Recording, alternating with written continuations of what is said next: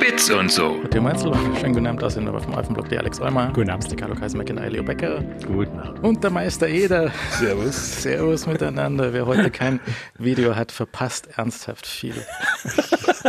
ja, das ist wohl wahr.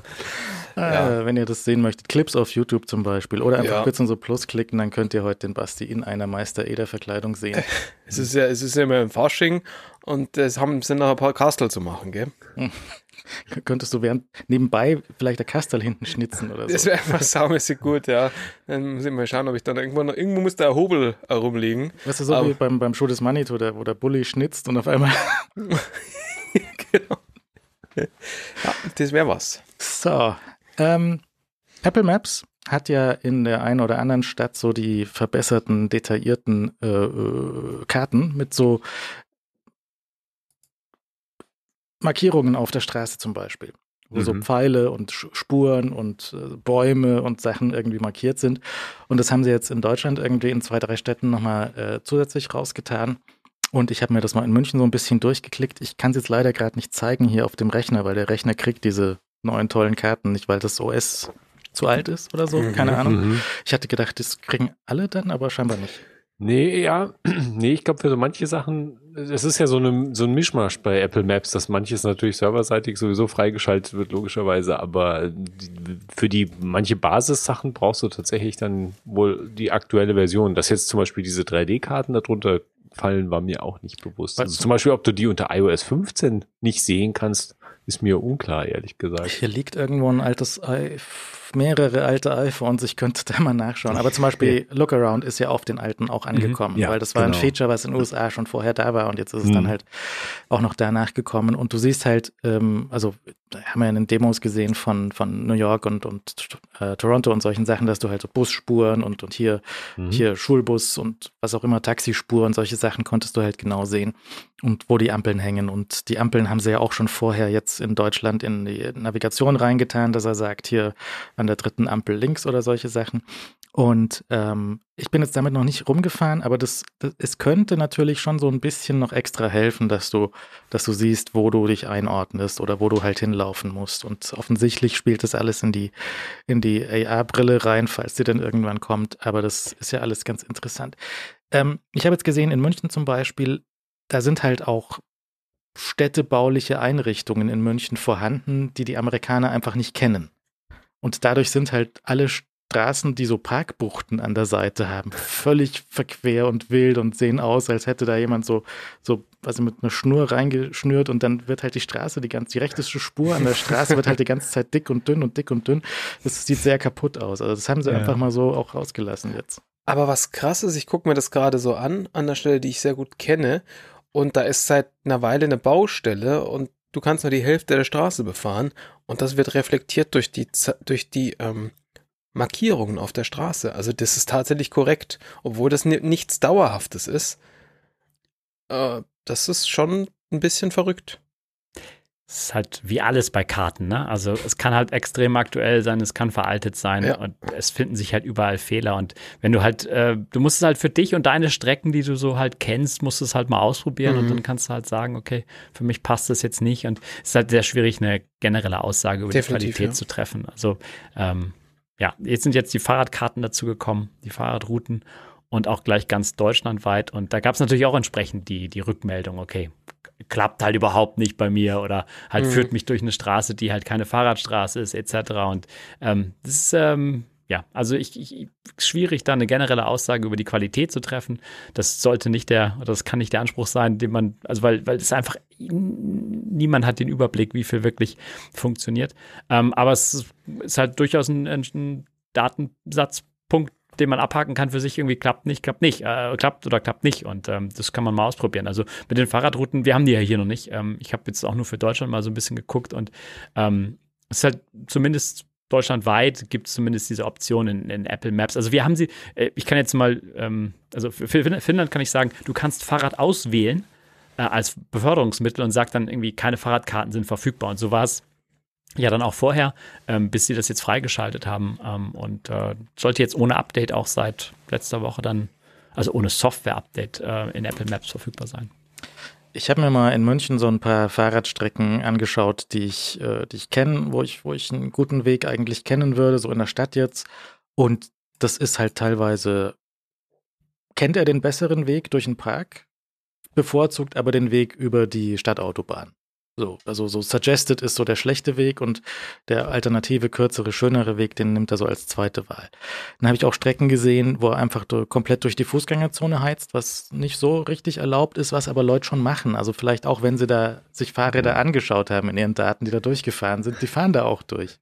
Das ist halt nicht erlaubt. Da steht auch ein sehr großes Schild, was sie auf der Kamera auch durchaus sehen hätten können, dass da steht, hier darfst du nicht rein und hier ist Fußgängerzone. Du hast nicht zufällig diese Strecke dir genauer an, äh, angeschaut, als es irgendwie nachts 22 Uhr abends war? Nee, nee, es war tagsüber und da wäre es auch tatsächlich verboten gewesen. Okay, weil da würde ich jetzt auch, nachts würde ich mich auch durch die Fußgängerzone heizen mit dem Fahrrad, weil da einfach keine Sau ist. Und die, also die drei Leute, die da laufen, sind eh so betrunken.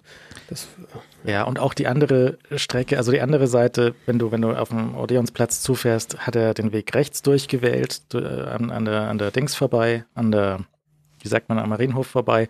Und der andere Weg links an der Oper vorbei, der ist auch verboten, aber der wäre eigentlich noch der bessere von den beiden. Aber da wird noch mehr kontrolliert und dann hast du noch mehr Strafzettel. Und der, der eigentliche Weg, der da genommen werden sollte, das ist ein großer Umweg außenrum. Den kennt er nicht, den schlägt er auch gar nicht vor. Leo hat ja auch mal geguckt bei sich, jetzt wahrscheinlich eher so auf dem, auf dem, auf dem Berg, im Wald und so, sowas. Äh, oder auch in Wiesbaden. Wie schaut's da aus?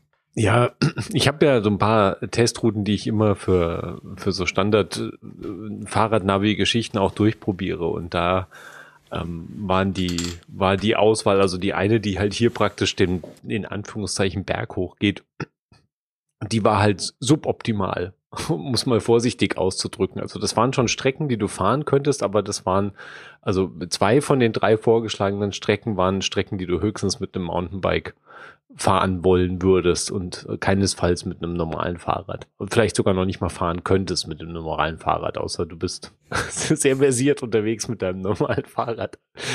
Äh, also das war, das war wenig optimal. Und es gibt durchaus, es gibt ein, zwei Strecken, wo man sagt, äh, sagen, wo man klar sagt, okay, da du kannst da, du musst halt bergauf fahren natürlich äh, recht stramm für eine längere Zeit, aber du könntest da schon auch mit einem normalen Fahrrad hochfahren. Es gibt auch eine halbwegs noch asphaltierte Strecke halt durch den Wald zum Beispiel, die hochführt, also die auch für Autos gesperrt ist und mit, wurde auch mit dem Rennrad zum Beispiel, wo ich auch gerne hochfahre und ähm, die hat Apple Maps aus irgendwelchen Gründen einfach komplett ignoriert und ich weiß nicht warum. Also selbst Google Maps, die früher bei dieser, bei meiner Testroute, äh, hat Google Maps früher immer massiv gepatzt und hat für Fahrräder total haarsträubende, noch haarsträubendere Routen vorgeschlagen als jetzt Apple Maps.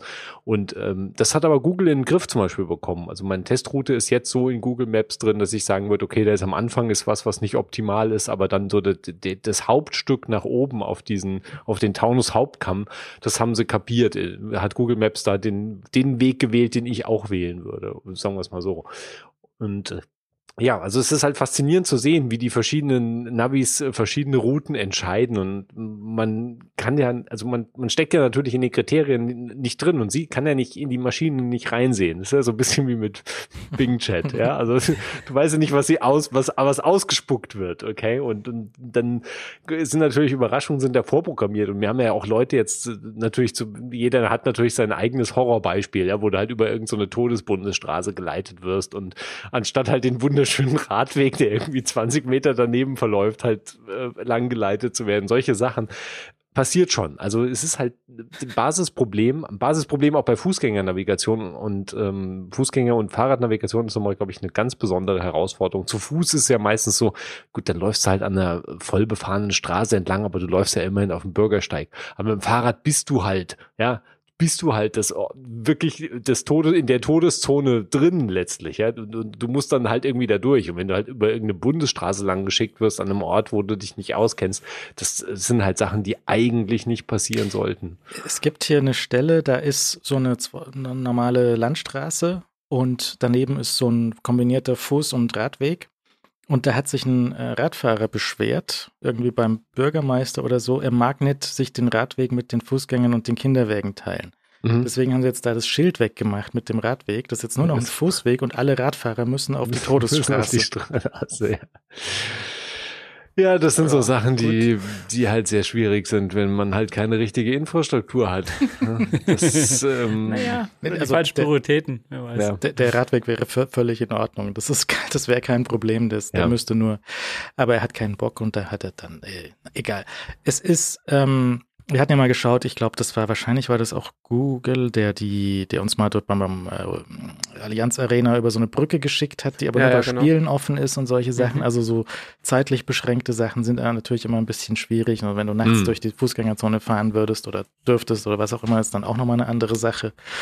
Ähm, das haben, das ist halt immer ein bisschen schwierig, wenn, wenn sich so Regeln auch im, im Jahreszeitenverlauf ändern. So irgendwie ist geschlossen im Sommer mhm. oder im Winter ja, oder wie auch immer bin ich auch mal in den USA super reingefallen, weil das war so auf, der, auf einer Papierkarte, war halt markiert mit so einem Sternchen, Fußnote 7, so geschlossen äh, immer. Ja, da bin ich halt trotzdem da reingefallen. Das war halt schlecht. Ja. Und ähm, es gibt aber die Möglichkeit bei Apple Maps jetzt auch, wenn du in einer Route drin bist, jedes einzelne Routenstück, was er dir gesagt hat, zu melden und zu sagen, nee, das ist Quatsch. Und dann mhm. kannst du, kriegst du eine Liste von Auswahl, äh, ist verboten oder ist geschlossen oder ist was auch immer der Grund ist und dann mhm. beheben sie es vielleicht. Dann muss man halt gucken, wie das ja. dann in ein paar Monaten aussieht, ob Leute das finden und dann reporten und dann halt wirklich auch was geändert wird. Ja, es ist, und, und wie Alex schon am Anfang gesagt hat, es ist halt extrem abhängig von der gewählten, von deinem gewählten Ziel, von deinem Ort, wo du dich gerade in Deutschland befindest, wahrscheinlich auch einfach von der Laune, von, den, von der Navi-App, was sie dir dann ausspuckt am Schluss, weil es gab zum Beispiel auch eine andere Strecke, die ich hier halt ausprobiert habe, die so, ja, an, am Stadtrand praktisch entlang läuft. Und du kannst halt, ähm, mit, mit zu Fuß ist es eigentlich relativ einfach, weil da läuft halt den, ein sehr lang gezogener Park praktisch dann neben der Straße entlang und würde es natürlich definitiv den, den Park halt wählen. Und die, diese Straße wiederum ist halt sehr groß und unangenehm, sehr unangenehm dem Fahrrad zu fahren. Gibt, äh, am Anfang haben sie inzwischen so ein, Wiesbaden macht ja so Fahrradaktivismus, der immer dazu führt, dass sie irgendwo so ganz krumme Fahrradspuren hinmachen, die dann irgendwo in so einer nächsten Todeszone enden einfach so, ja, so, so hier, so ausgespuckt. So, jetzt schauen wir, ob du es irgendwie schaffst zu überleben, die nächsten 100 Meter. Und ähm, das ist so eine ganz furchtbare Straße, weil es parken halt rechts und links parken Autos und es ist super eng und es ist völliges Chaos. Und wenn du da als Fahrradfahrer mit drin bist, ist eigentlich was, was du nicht willst. Also die, die Straße gilt es ernsthaft zu vermeiden, wenn man sie vermeiden kann. Und deshalb kann man natürlich, der, der Park hat sogar, also es gibt Abschnitte vom Park, die sind fürs Fahrrad halt auch gesperrt und dann gibt es aber auch Abschnitte vom Park, auf denen sogar, es gibt sogar eine, eine lange Strecke, die halt wirklich ein expliziter Radweg auch in Teil, im Teil dieses Parks ist und auch eine sehr schöne Strecke. Und die hat tatsächlich erstaunlicherweise Apple Maps auch ausgewählt, was ich äh, sehr positiv fand, weil Google Maps führt dich nämlich parallel, also den, die Fahrradfahrer parallel über diese Horrorstraße, äh, während Apple Maps dann schlau genug ist, an der Stelle einzulenken in den Park, wo die Fahrräder erlaubt sind. Also der, der für Fahrräder gesperrte Teil, der wird ignoriert, was okay ist, weil ich meine, da fahren auch viele mit dem Fahrrad durch, muss man sagen, was nachvollziehbar ist, aber es ist halt eigentlich nicht erlaubt. Ist aber okay, dass mir Apple Maps diese verbotene Strecke ja nicht gibt. Das kann ich ja auch nachvollziehen. Von das Navi kann ja nicht irgendwie mhm. sagen, fahr halt da durch. Kann ja auch nicht dem Autofahrer sagen, hey, cooler Schleichweg. Ja, ist halt eine Einbahnstraße, aber egal. fahren halt sowieso alle vor Ort durch, aber kannst du schon machen, ja, wink, wink. Ja, das Zwinker, ist, halt, ist halt ein Fußgängerpark, aber kannst schon durchfahren. So wie Bing, weißt du, das ist ein Smiley ja, immer ja, ja, Hier die Route, Zwinker, Zwinker. Manchmal auch irgendwie so Teufelchen und dann wieder ein Smiley. Mhm. Ja, also das fand ich ganz positiv, weil da, da war es einfach klar besser als das, was jetzt Google Maps gemacht hat. Und warum jetzt Google Maps zum Beispiel diese wirklich offensichtlich gute Fahrradroute genau an der Stelle ignoriert hat, unklar. Also das ist, es ist halt blöd. Also wenn du mit dem Fahrrad unterwegs bist in einem fremden, in einer fremden Stadt oder im fremden Bereich, da, also ich, also ich tendiere sowieso schon, schon immer dazu, dass ich, wenn, wenn ich mir Fahrradrouten plane, mache ich sowieso, ich versuche eigentlich möglichst viele verschiedene ähm, äh, verschiedene Navi-Vorschläge durchzuprobieren. Und ich meine, gut, wenn du natürlich Outdoor irgendwie planst, also wirklich außerhalb vom städtischen Bereich, dann am Schluss bist du sowieso dabei, dass du halt selbst jeden Wegabschnitt und am, also am Schluss musst du eigentlich die Wegabschnitte von Hand planen und dann musst du am Schluss letztendlich das, sozusagen die Erfahrung haben, wie es dann wirklich vor Ort ist. Also das kann dir halt kein Navi dann auch abnehmen. Ja, also wegen den gesperrten Straßen und so. Ich kenne eine Straße, da ist jetzt in München, also fürs Auto ist auch eigentlich gesperrt und ich kenne auch den Hintergrund und das ist nicht ernst gemeint. Ja, und das, aber Apple hat das Schild Mhm. gesehen und fährt Ja, dich jetzt gut. da nicht durch und fährt einen furchtbar unsinnigen Umweg und da Ja. kannst du natürlich durchfahren und das ist nur, da haben sich Leute beschwert wegen den Lastwagen, aber ich habe ja keinen Lastwagen und das, dann kann ich da, das ist schon in, das ist schon in Ordnung. Also das, da, da wird dich auch nicht mal, nicht mal die Polizei, die da extrem unterbeschäftigt ist und voll Bock hat, genau da Leute anzuhalten, Mhm. die wird dich da nicht anhalten dafür, weil das, du sollst da einfach nur nicht so viel Stau machen und da, wenn, da, wenn du nachts um 10 da durchfährst, da passiert Hm. dir nix. Und Aber das macht halt diese Kartengeschichte auch so teuer, ne? weil du sie up to date halten musst. Also Mhm. die machst du ja nicht nur einmal und dann Mhm. bist du damit fertig, sondern das ist halt echt ein, das ist, da werden halt Milliarden reingeworfen in dieses, äh, in dieses Projekt. Und Ja. Ja, zwei Ja, und, große und zwar Firmen. kontinuierlich. Ne? Ja, ja, ja, ja. Also Das nicht einmal Milliarden Nein, rein, nein, sondern einfach immer nachschütten. Ja, so eine Kuh, so, ein- so, ein- weißt du, so, ein, fast- Loch im Boden, wo ja. du das reinschaufelst, so Ja, Geldscheine. genau. Ja. Hm, Also ich benutze jetzt meistens im Auto schon Apple Maps und das funktioniert eigentlich meistens auch ziemlich okay.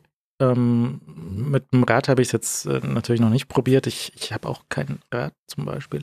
Mhm. Also das würde helfen. Aber Basti, hat- Ja. ich, du, du kennst dich ja hier auch aus, du brauchst es ja auch nicht. Oder? Ja, selten. Also wenn, äh, also ich bin zumindest schon länger nicht mehr mit Navi gefahren. Also wenn, fahre ich halt, wenn ich mal zum Beispiel in die Stadt reinfahren, also mit- nach München von hier draußen aus reinfahren, Mhm. dann fahre ich halt mit Navigation. Ähm, da ist es mir meistens aber auch wurscht, ob das jetzt ein besonders schöner Weg ist, ein besonders sinnvoller Weg ist. Und äh, ich fahre irgendwie immer denselben Weg. Ja, aber also ich meine, ich habe zum Beispiel, also zum Beispiel, wenn ich in die Stadt reinfahren würde mit dem Fahrrad ähm, und keine Fahrradoption habe, ist das schon einschränkend, muss ich sagen. Mhm. Also ich kann dann in äh, Apple Maps kann ich dann irgendwie Fußgängerweg auswählen, reinlaufen in die Stadt. Und das deckt vielleicht vieles ab, weil halt Fußgängerweg, Fahrradweg, das geht schon. Aber halt, ähm, ja, ist halt nicht äh, die perfekte Lösung. Also die Option zu haben und jetzt also erstmals die Option zu haben und jetzt daran so ein bisschen rumzuwerkeln und, Problemstellen zu melden, ist schon der richtige, gute Weg. Also Mhm. ähm, schon sehr dankbar, dass das dann irgendwie auch ausgerollt wird, weil ja, Fahrrad sehr gut. Es ist halt in München, brauchst du jetzt, wenn es ein bisschen wärmer wird, wieder brauchst du wahrscheinlich auch Fahrradstauinformationen, weil die Fahrradwege sind Mhm. viel zu klein für die Menge an Radfahrern, die in den letzten zwei Jahren und Rollerfahrern, die in den letzten zwei Jahren Mhm. dazugekommen sind, dass du halt auf der Haupt-Nord-Süd-Achse oder so hast du halt Fahrradstau an den Ampeln und da verlierst du wahrscheinlich auch richtig Zeit. Mhm. Und das wäre halt, das würde Apple wahrscheinlich auch irgendwann sehen, dass da die, die, die äh, Fahrradfahrer irgendwie stecken bleiben und ähm, da die Lösung wäre halt, also München nennt sich ja die Radelhauptstadt. Das ist einfach fett gelogen. Das stimmt nicht. Ja? Naja, es ist sicher schon die Radelhauptstadt von Oberbayern. ich jetzt schon. Also, zumindest die Radelhauptstadt Metropole von Oberbayern. Also das ist einfach, das ist so freche, freche Unwahrheit. Das ist, äh, man, kann, man kann auch Sachen einfach behaupten so irgendwie, aber Ja, ja, Fahrrad wird immer viel behauptet. Also ich meine, Radelstadt kann sich ja jeder nennen. So, hier, sehen Sie nicht diesen Fahrradfahrer, der da hinten überfahren wird. Ja, also das geht ja ganz einfach. Insofern. mhm. Ja. Also ich bin in München jetzt auch schon lange nicht mehr Fahrrad gefahren, deshalb ähm, weiß nicht, was, was da so, was da so die Situation vor Ort ist. Aber ich, ich weiß nicht, ob, also ich meine in Deutschland, die, ja, irgendwie Freiburg oder sowas, aber da, es wird wenige Städte geben in Deutschland, wo du wirklich so super glücklicher Fahrradfahrer bist. Also wenn du dich jetzt wirklich so auch im klassischen Stadtbereich bewegst. Es gibt zum Beispiel äh, relativ neu alles ausgebaut am äh, Bahnhof Pasing, ist so ein Radabstellobjekt, wo Mhm. du pendeln könntest und dann in die S-Bahn einsteigen könntest. Und diese Radständer-Dings ist halt irgendwie zehn Minuten vom Gleis weit weg. Okay. Also Okay. zu Fuß dann, ja. Also es ist halt Mhm. einfach am, am Arsch. Okay, gut, dann stellst du halt dein Rad wieder auf den Bahnhofsplatz und dann stolpern wieder Leute drüber und dann ist es halt wieder Ja. alles Quatsch. Naja. Aber abgesehen davon ist ganz hübsch, dass Apple, auch wenn ein bisschen mit bisschen Verzögerung und so, dass sie auch an, ähm, an, an die deutschen ähm, Daten denken, weil das ist ja auch durchaus mal langsam losgegangen, bis wir öffentlichen Nahverkehr bekommen haben und solche Ja. Sachen in, in Apple Maps. Und Apple Maps insgesamt ist ja auch langsam losgegangen.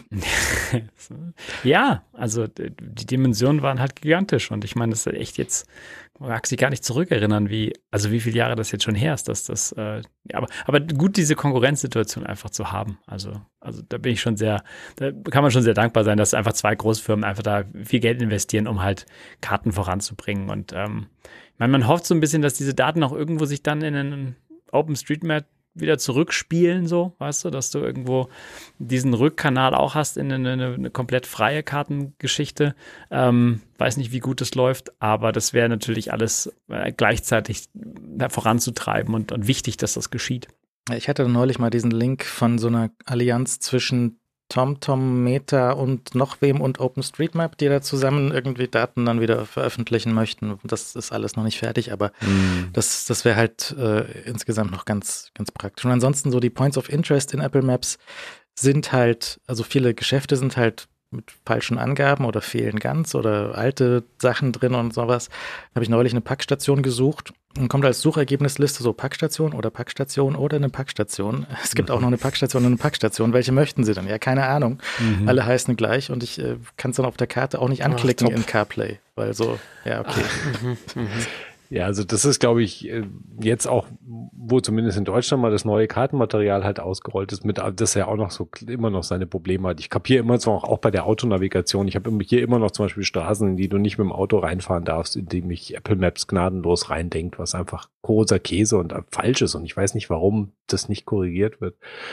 Also da die sind schon noch Probleme da. Ich ansonsten ich komme komm mit Apple Maps auch gut als Autonavi komme ich damit auch gut zurecht meistens. Und äh, die, aber die, die Points of Interest, die, die klassischen Geschäfte, die sind immer noch ein, sind irgendwie von durchschnittlich bis Desaster. Also und, und vor allem auch in keinster Weise mit Google Maps vergleichbar. Also das ist, das ist ein ganz anderes Kaliber. Zumindest jetzt aus mein, meiner Umgebungserfahrung, wenn ich wenn ich es mal ausprobiere. Es ist leider wirklich so, ja, furchtbar viele Fehler drin, Sachen, die nicht mehr existieren und das, also da müssen sie, müssen sie definitiv nochmal ran. Also das ist eine große, große Fehlstelle in Apple Maps. Und auch solche Sachen, die Google Maps relativ gut macht, ist so, wenn du einen Laden anfährst, der bald zumacht oder der schon zu ja, hat, mhm. dann sagt ja. der Google so, da willst du nicht hin, der hat zu. Das Schließt macht bald, ja. Apple irgendwie gar nicht oder nie. Ich hab's ja, auf jeden Fall bin ich neulich, neulich samstags zur Bank gefahren und dann festgestellt, ah, ja, nee. das ist zu. Ja. Guck mal. Surprise. Habe ich am nächsten Tag nochmal versucht, war auch zu. Mhm. ja, gut. Ähm, ansonsten kommt äh, 16.4 ist eine Beta da. Die ist jetzt, äh, das 16.4 ist das Emoji-Update, also damit haben sie ja. Emojis zurückgehalten. Ich glaube, der Elch ist dabei. Das ja. ist sehr wichtig. Und äh, was die Gans, die Gans. Richtig, die Gans, ja. Sehr, sehr, sehr wichtig. Also, Jellyfish. Okay. Mhm. Okay. Ja. Und äh, ich habe es jetzt gar nicht weiter durchgeschaut, was für Emojis noch, aber die Emojis ziehen auf jeden Fall die Update-Quote hoch. Und dann gibt es auch dazu offensichtlich ähm, in iMessage äh, Rich Mastodon Previews. Yes. Was sehr hübsch ist, was auch so ein bisschen aber unnötig ist, weil das, mm. das habe ich mir vor einer Woche oder so schon mal angeschaut. Wie entscheidet denn iMessage, wie die Preview von einem Link dargestellt wird. Und da gibt es eine äh, Liste, eine interne Liste bei Apple von so zehn Extrawürsten, die dort gespielt werden können. Ne? Also eine mhm. Extrawurst heißt zum Beispiel YouTube. Mhm, dann wird ja. halt da direkt der YouTube-Player reingeklickt. Ähm, dann gibt es für eine, eine Sorte, die heißt halt ist Mikroblock. Und da ist halt Twitter drin und Weibo drin und noch irgendwas. Mhm. Ja? Und äh, da ist jetzt halt auch Mastodon drin. Du konntest es bisher nur triggern, indem du in deinem Mastodon-Post behauptet, in deinem Server behauptet hättest, die URL von diesem Post ist übrigens äh, twitter.com slash, mhm. slash status slash irgendeine Nummer und dann hätte er das auch angezeigt. Mhm. Ähm, und das ist halt Quatsch. Das müsste, also ich verstehe schon, was die da machen, aber es ist Quatsch. Es dürfte nicht sein, dass da einzelne Services so eine Ausnahme bekommen. Ich, ich denke, du müsstest einfach mhm. im Standard ein Feld definieren. Das ist ein Kurzpost oder das ist halt ein Textpost. Ich möchte mhm. jetzt in diesem, also du hast ja diese Open Graph äh, Tags in den, in den, in den ja, Seiten ja. drin und dann könntest du natürlich auch definieren, wenn äh, einen, einen Typ dort im Standard definieren, der heißt halt zeig mir Text an oder zeig mir das Foto an oder zeig mir ein Video an mhm. oder was du da halt rein tust. Auf, auf, jeden Fall ist das jetzt da. Und mit ja. dem normalen ähm, ich weiß nicht, wonach der das jetzt macht, wie der jetzt Mastodon erkennt. Ja, also bei, bei, mir, ja. bei Mhm, Twitter erkennt das an der URL offensichtlich. Ja, Ja. bei, okay. beim Mastodon kann das nicht an der URL so Mhm. richtig erkennen. Ja, ja, ja, stimmt. Ähm, das, äh, ich meine, müssen wir mal durchprobieren, ob da jetzt mit, mit irgendwelchen, wenn Ja. du irgendwelche entfernten Instanzen nimmst oder irgendwas, wo, wo überhaupt nicht mehr klar ist, wo das herkommt, ob da das dann bricht plötzlich. Das ist mir auch unklar. Aber sie haben sich auch, also das ist was, was wirklich bewusst und mit Mühe eingebaut wurde. Das ist Ja. nicht einfach nur mal kurz dran gepflanscht. Und ähm, das ist, da ist ein erstaunliches Zeichen. Also ich, Der ich- Schiller, der Schiller hat da ja, ja, ja, der hat irgendwo bei, bei irgendeinem iMessage-Team wird er mal durchgeklingelt haben. Also es ist schon faszinierend, das zu beobachten, Ja, das weil äh, selbstverständlich ist das alles nicht, dass das einfach mal in so ein Update mal nebenbei so einfließt. Und ich meine, iMessage ist nun mal, ist schon ein Riesending. Also in den USA sowieso. Und ob du da eine Linkvorschau hast oder nicht, macht einen Unterschied unterm Strich. Also es ist ja, die ist ja auch ziemlich nett, weil du hast halt wirklich den kompletten, äh, den kompletten Tweet, hätte ich jetzt beinahe gesagt, aber Ja. halt das komplette Posting, hast halt einfach den Text drin und ein Bild hast du auch noch mit drin, so in kleinen als Vorschau. Die Vorschauen sind sowieso recht nett in iMessage. Also ich mag die sehr gern. Ähm, Hat einer von ja, euch ich, die, hat ja. einer von euch die 16.4 drauf? Ja, selbstverständlich. Selbstverständlich, dann schicke ich dir mal so einen Post von meiner sehr unbekannten Instanz, ob Ja, der dann vielleicht äh, dort, dort rausgefallen kommt mit der Vorschau. Ähm, Wahrscheinlich sehr unbekannt. Du weißt es nicht natürlich. naja, das, so, schauen wir mal, schicke ich dir mal was, Mhm. äh, ob da eine Vorschau davon kommt.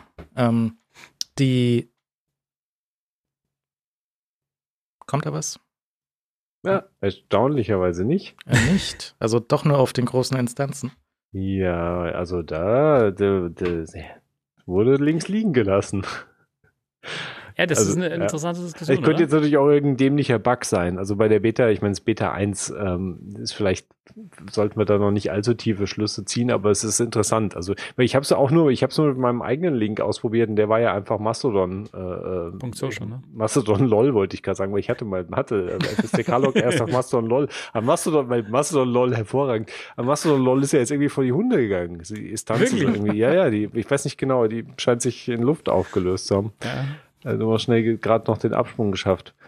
Ähm, das ist also die Bits und so wurde jetzt, da ist, hat sich jetzt auch keine Vorschau geöffnet. Nee, dann ist es ein Bug bei mir jetzt. Okay. Da muss irgendwas schief hängen. Ja, weiß ich auch nicht, ob die, äh, also es gibt ein Ticket offen beim im, im GitHub von Mastodon, also von der Software namens Mastodon, die eben sich auch über dieses Thema unterhalten haben, Mhm. weil die wollten das auch gern haben, dass halt iMessage Vorschau anzeigt und das geht halt nicht, weil da irgendwo bei Apple eine feste Liste drin ist. Ich weiß nicht, wie es bei Android ist, ob der da diese Open Graph Tags irgendwie besser ausliest für die Vorschau von Mhm. Sachen in der SMS-App, aber das mag auch bei jedem nochmal anders sein. Aber gut, das, das bewegt sich zumindest ein bisschen vorwärts. Ähm, Mastodon so insgesamt, jetzt mit meiner eigenen Instanz und mit der Mastodon.social, wo ich die, die Bits und so Account, den Bits und so Account drauf habe. Es ist, es ist einerseits ist erstaunlich, dass es überhaupt funktioniert. und zum anderen ist es auch stellenweise so zäh und lädt halt nicht. So Bilder fehlen, ich kann einzelne Posts nicht anklicken und sie laden halt nicht. Es ist so ein bisschen kaputt, ist alles schon. Ich weiß nicht, ob es euch auch so geht. Ja, wenn es lesen geht.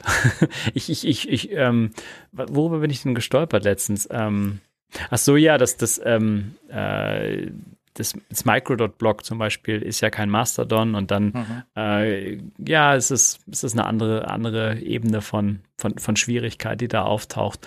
Ich meine, das normale Lesen und Schreiben geht, aber ich habe auch schon natürlich so den Fall gehabt, dass irgendwie Bilder nicht hochgeladen wurden oder solche, solche Späße, aber Mhm. ähm, aber ansonsten ist es, ähm, ich bin jetzt auch kein, kein, kein, kein Pro- Pro-Nutzer dort, aber ansonsten funktioniert es soweit.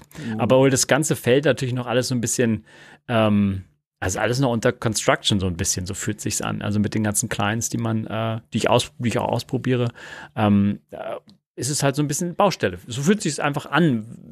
Weiß ich nicht. Also ich möchte da eigentlich gar nicht so äh, tief reingrätschen, weil die machen, also die Leute, die da ja seit vielen Jahren dran arbeiten, die hatten halt ihre kleines Umwelt und jetzt kommen halt dieser Schwarm von, von, von Ex-Twitter, äh, von Twitter rausgeworfenen Leuten und wollen irgendwie ihre eigene Sachen machen und, ähm, und sagen, behaupten, das wäre alles Baustelle, ja, so wie ich gerade. Äh, aber das ist natürlich, ähm, ähm, falsch. Aber da tut sich halt viel und das ist halt schon ganz nett an, anzuschauen, ja.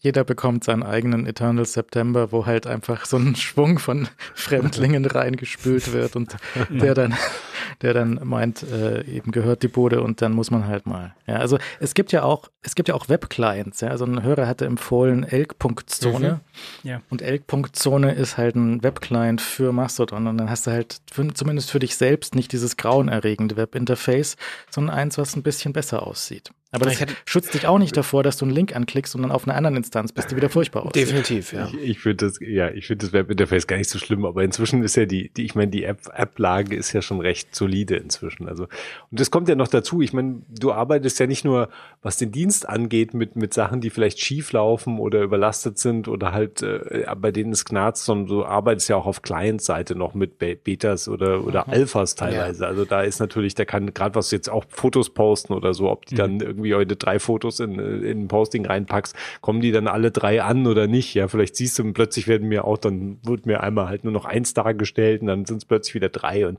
das kann, das liegt ja dann auch mitunter einfach am Client oder sonst du knarzt halt irgendwo anders. Was ich relativ faszinierend und seltsam finde und, und gewöhnungs, oder für mich gewöhnungsbedürftig ist, dass wenn du äh, einen Post abschickst, dass man dann so ein bisschen das Gefühl hat, okay, da kommt jetzt, da kommt jetzt der Elefant, der nimmt jetzt dieses Posting, dann geht er sehr langsam, trägt es jetzt zu der ersten Instanz und dann wirft er das so von seinem Rücken in die Instanz und dann geht er so zur nächsten Instanz und wirft es so in die Instanz.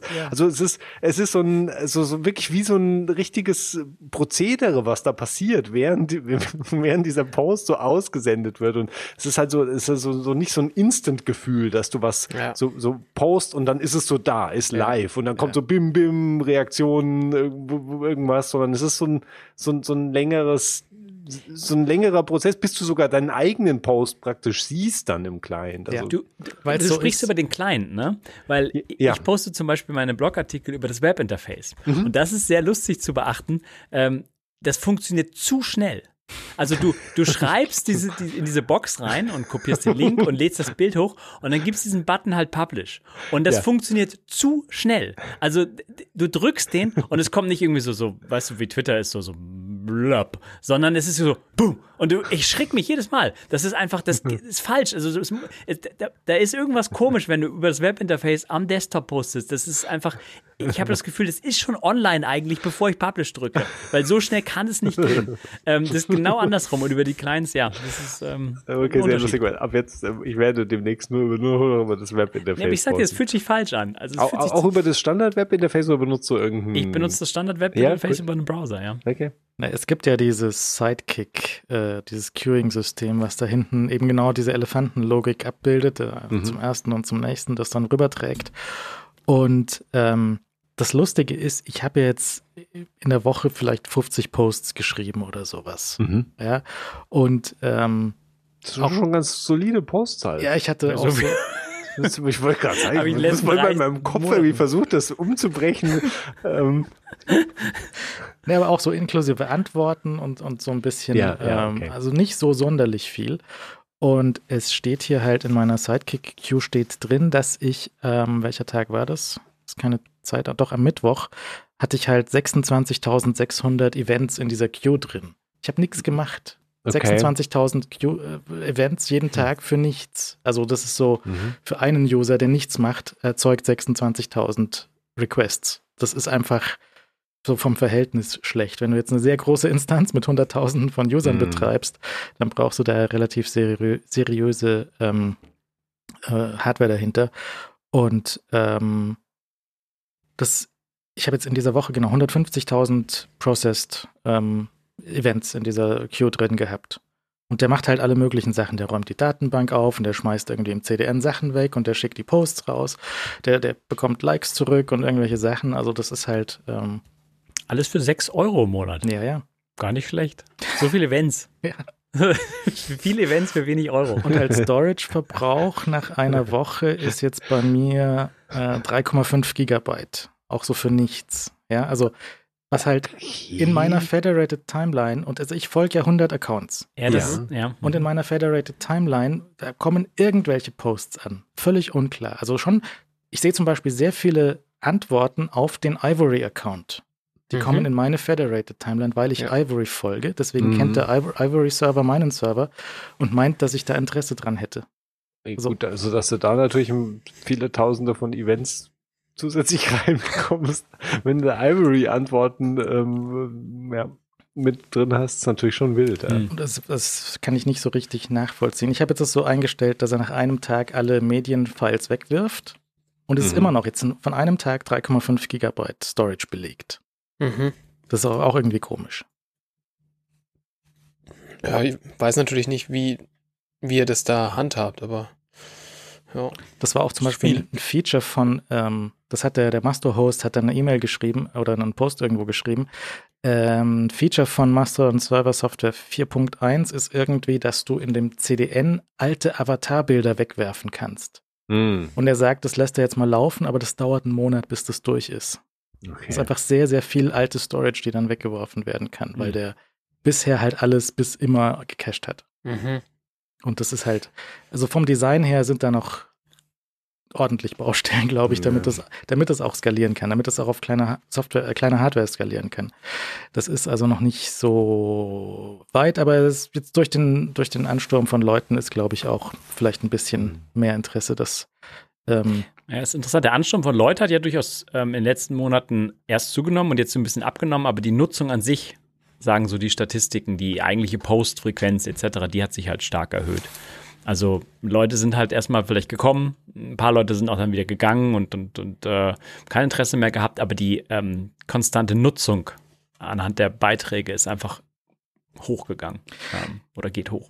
Ich habe mal jetzt, ich, ich ähm, habe mal jetzt den, äh, also wie, der, der, der, der, Tweet von Bits und so, der sagt, Sendung ist jetzt oder neue Sendung ist da, der kommt aus meinem Slack raus. In meinem Slack habe ich eine Slash-Funktion, die heißt Slash Push und die löst dann diesen Tweet und den Push in die App aus und jetzt eben auch den Mastodon-Post. Habe ich das eben jetzt angepasst. Und ähm, ich hatte ja letztes Mal schon gesagt, dass das wird Quatsch, weil ich, ich weiß schon, das wird Quatsch, weil ich habe das bei Google in der Cloud-Function leben, weil die Cloud-Function auch in Firebase lebt und Firebase macht den Push für die App. Mhm. Und das funktioniert sehr easy und schmerzfrei, weil sich Google um den ganzen Quatsch mit dem Zertifikat mit Apple kümmert und es Mhm. funktioniert einfach seit 14 Jahren ohne Probleme. Ohne, ohne Theater. Einfach. Ja. Nee, nicht, nicht 14. Am Anfang haben wir es selber gemacht, aber seit 10 Jahren sicher, ohne Probleme. Ja. Und gratis. Also Ja. seit einer Weile ein Cent pro Monat, aber es Mhm. geht.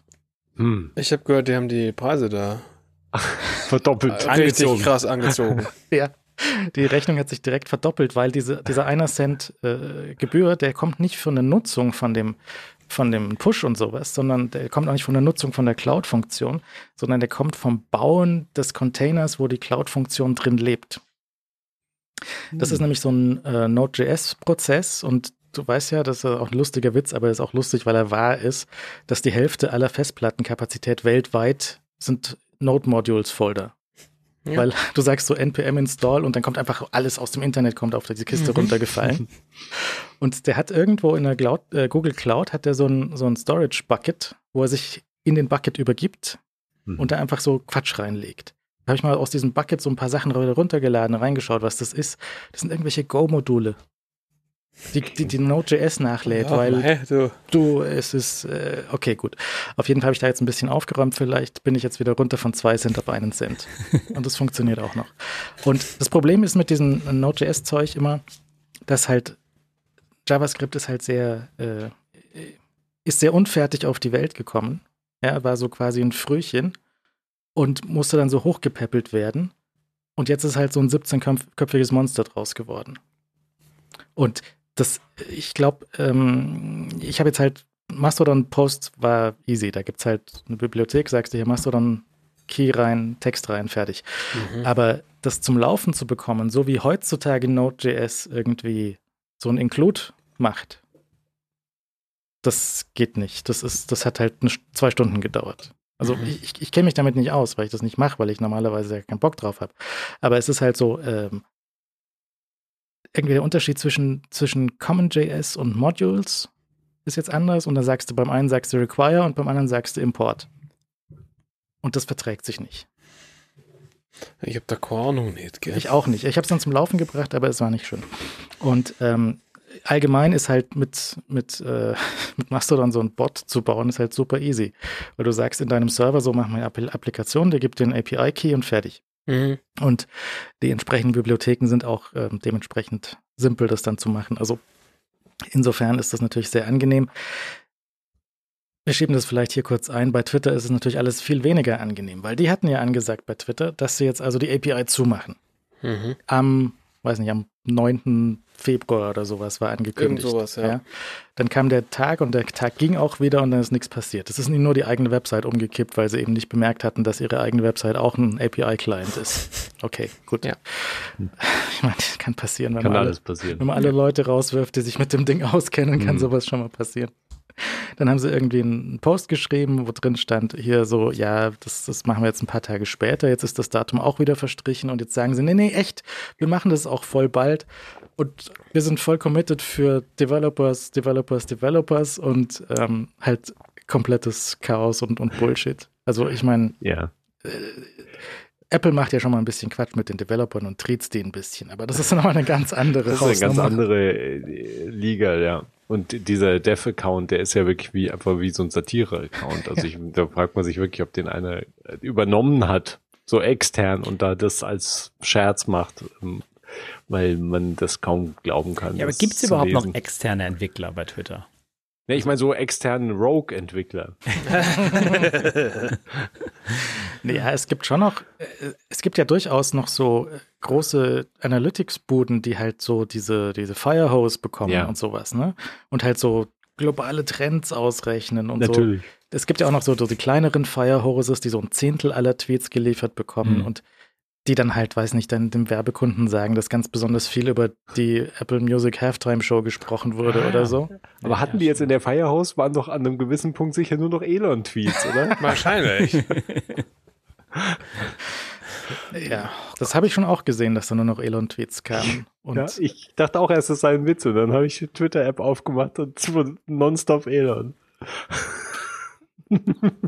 Das kann man sich halt auch echt nicht ausdenken. ne? Nee, Nee, das kannst du dir echt Nee. nicht. Es ist wirklich wie so eine, das ist wie eine Witzshow, so auf, Ja. die ist nämlich auf 100 geboostet, weil es eine Absurdität nach der anderen ist. Also auch du- wenn du dir Silicon Valley so als TV-Show anschaust, die ist wie, wie so eine normale, Ja. so, okay, normale Ereignisse. Und das, was jetzt normal in der Realität passiert ist, also das, das ist absurd in einer solchen Form, dass man es kaum mehr glauben kann. Nee, wenn Silicon Valley mit Season 4 mit dieser Geschichte um die Ecke gekommen wäre, hätten alle gesagt, okay, Ja. nee, jetzt, ah, ja, äh, komm, jetzt Jump, jump, the shark. Ja. jetzt ja, ja. müssen wir aufhören zu schauen, irgendwie, das ist zu viel.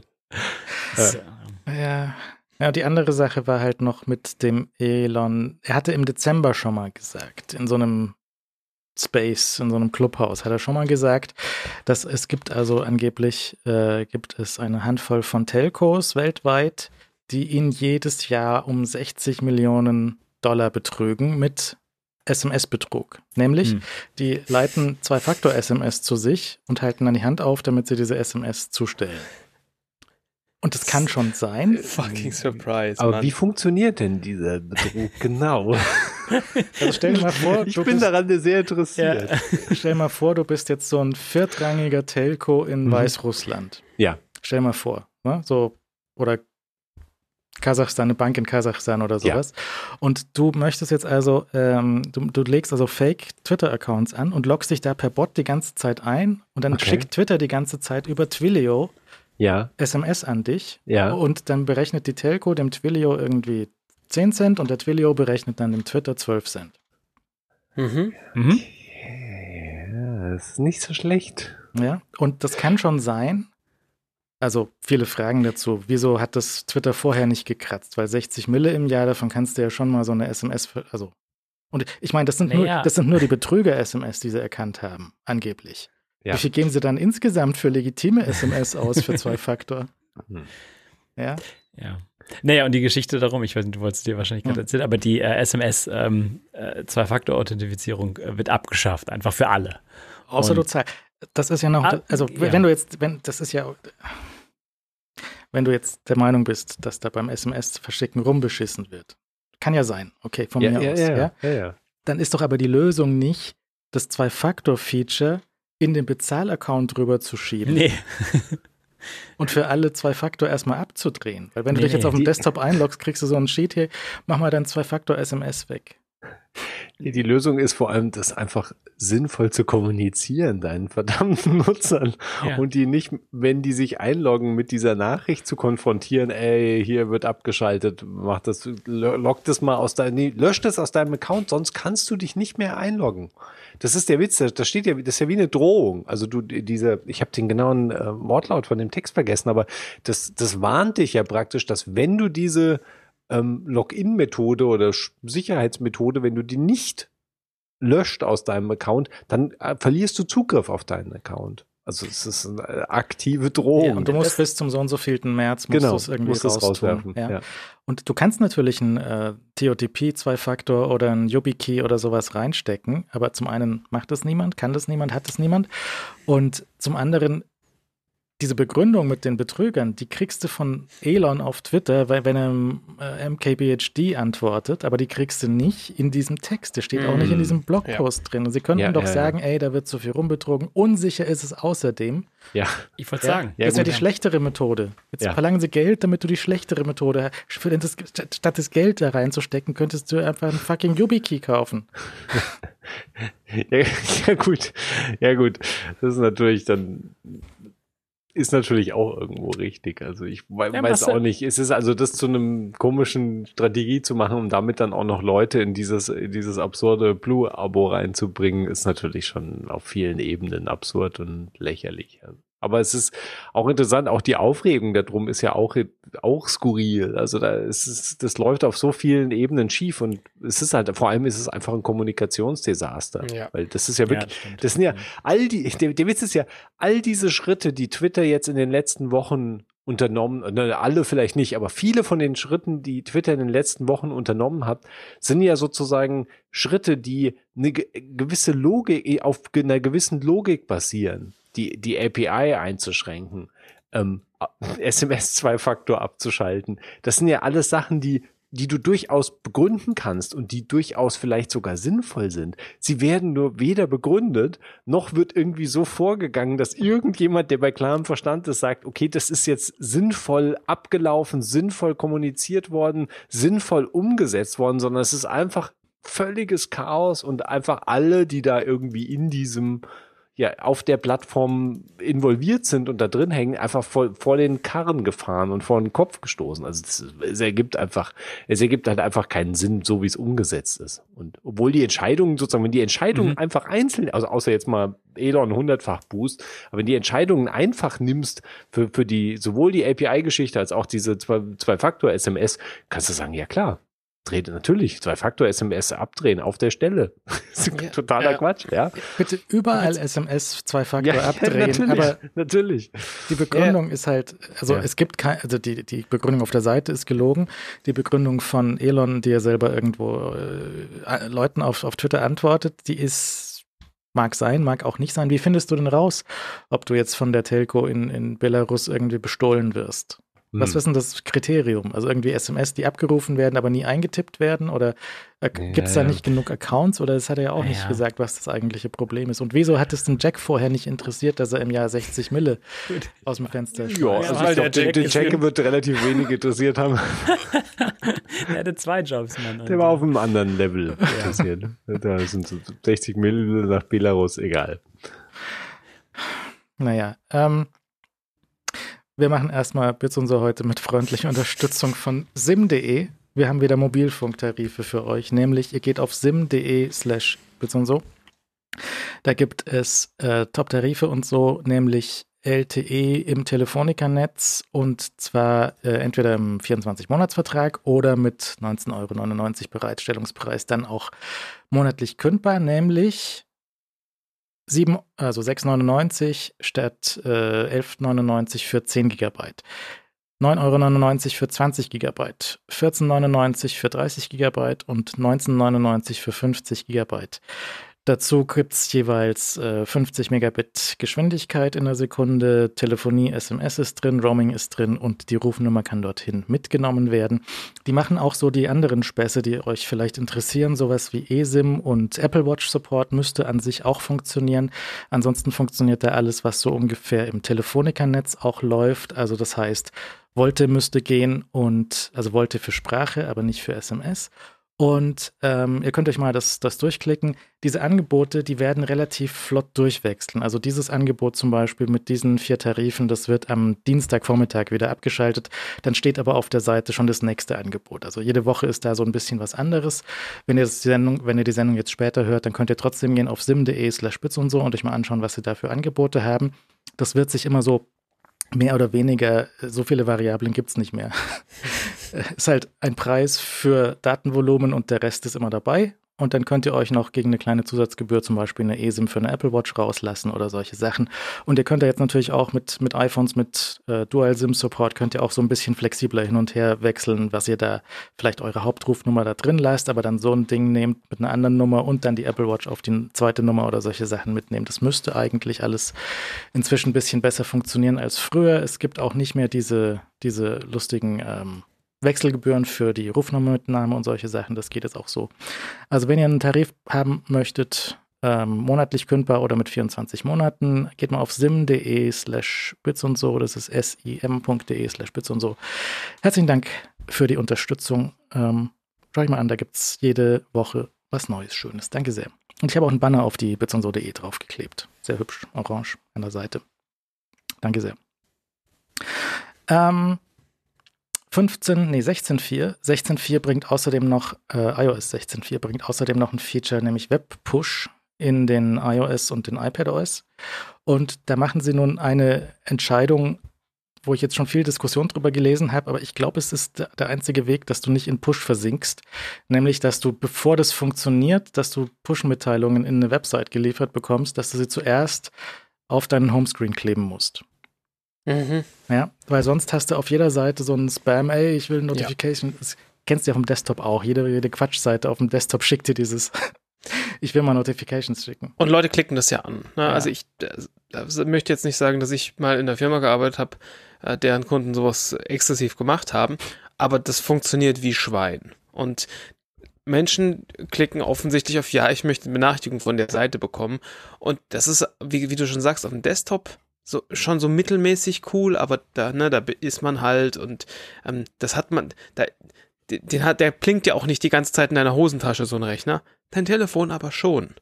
Und dann, also ich, ich sehe ja voll und ganz ein, dass wenn du dir irgendwie einen Webclient für dein Mastodon installierst und dem Webpush erlaubst in deinem Browser, das ist okay, ne, kann man machen aber halt nicht irgendeine Scheißseite, die dir dann die ganze Zeit sagt, sag mal, äh, wie wär's mal mit einem Treppenlift? Hallo? Treppenlift in deiner Region, voll geil. So, nein! Und das ist halt genau das, was passieren wird. Und deswegen ist diese, dieser Schritt davor einfach unerlässlich. Ist halt die Frage, wie das die Seiten dann umsetzen, weil ich, ich kann mir auch schon Seiten vorstellen, wo ich einen Push gerne hätte, aber wo ich das eigentlich nicht auf dem Homescreen haben will.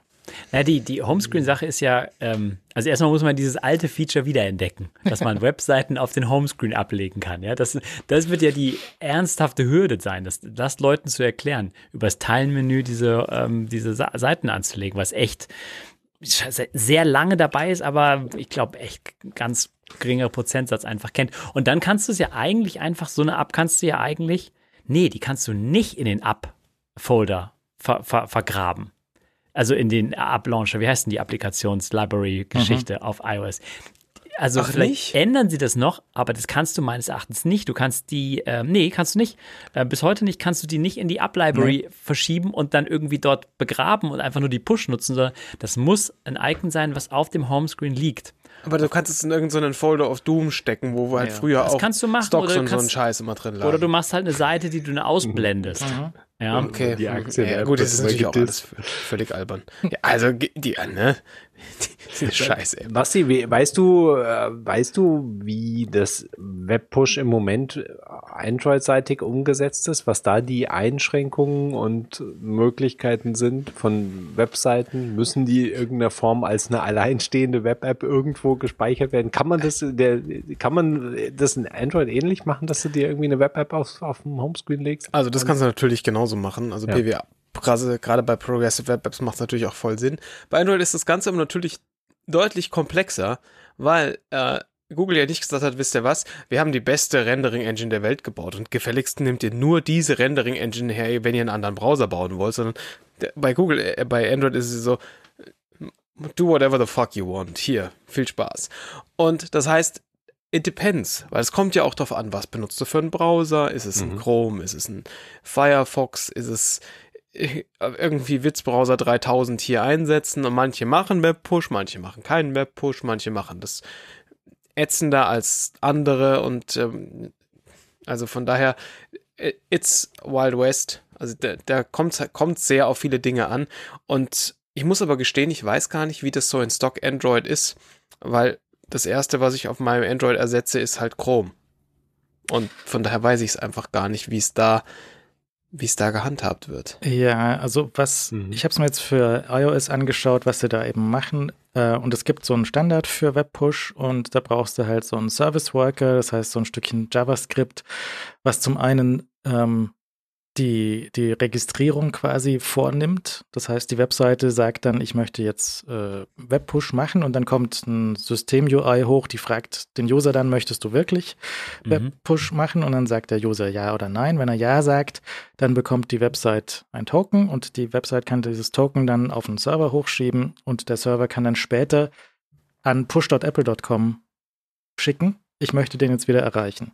Und dann kann er dort was reinliefern. Und was dann in den, und deswegen muss es, muss es auch quasi in, auf der Webs, auf der Homescreen äh, gespeichert sein, damit dieser Webworker dort leben kann und dann auf die Notification reagieren kann. Das heißt, mhm. du hast dann halt lokale Storage in deinem Browser auf deinem äh, Homescreen und dann kommt eine Notification von dem normalen Apple Push Server rein über den normalen Weg, wo alles andere an Push auch reinkommt. Das heißt, es sollte auch keinen extra Strom verbrauchen, zum Beispiel, ja, für eine ja. extra Verbindung oder sowas. Und ähm, dann gibt der, der, der Push-Server gibt so ein, ein, Stückchen JSON in den, in Service Worker rein. Und der Service Worker hat dann die Option, das entweder auf der Website darzustellen, wenn das zum Beispiel eine neue Chat-Nachricht ist oder sowas. Oder halt, wenn er im Hintergrund ist, kann er auch einfach eine System-Notification zeigen und dann ist es, sieht es aus wie jede andere Notification und die kann dann halt wiederum eine URL haben und wenn der User dann diese URL anklickt, dann kommt er in die App oder in diese Website eben zurück. Hm. Und das, das sieht soweit alles äh, relativ übersichtlich aus es ist im Detail selbst umzusetzen auch möglich, aber wahrscheinlich hast du mehr Spaß, wenn du das auch bei einem anderen Dienstleister sowas, wenn du eh schon bei Firebase bist, dass du es dann eh auch bei Firebase lässt. Weil dann bei Firebase klickst du einen Knopf und dann hast du so das Zertifikat dafür generiert und mhm. dann ist fertig. Weil äh, es ist dann so ein bisschen, ich habe mir den WWDC-Talk von, von Apple angeschaut von letztem Jahr, wie sie das für einen Desktop gebracht haben. Mhm. Und da sagen sie hier, das mit dem Krypto, das ist schon ein bisschen kompliziert. Das kannst du selber im Web nachlesen. Wir machen jetzt den schönen Teil bei Apple im Safari.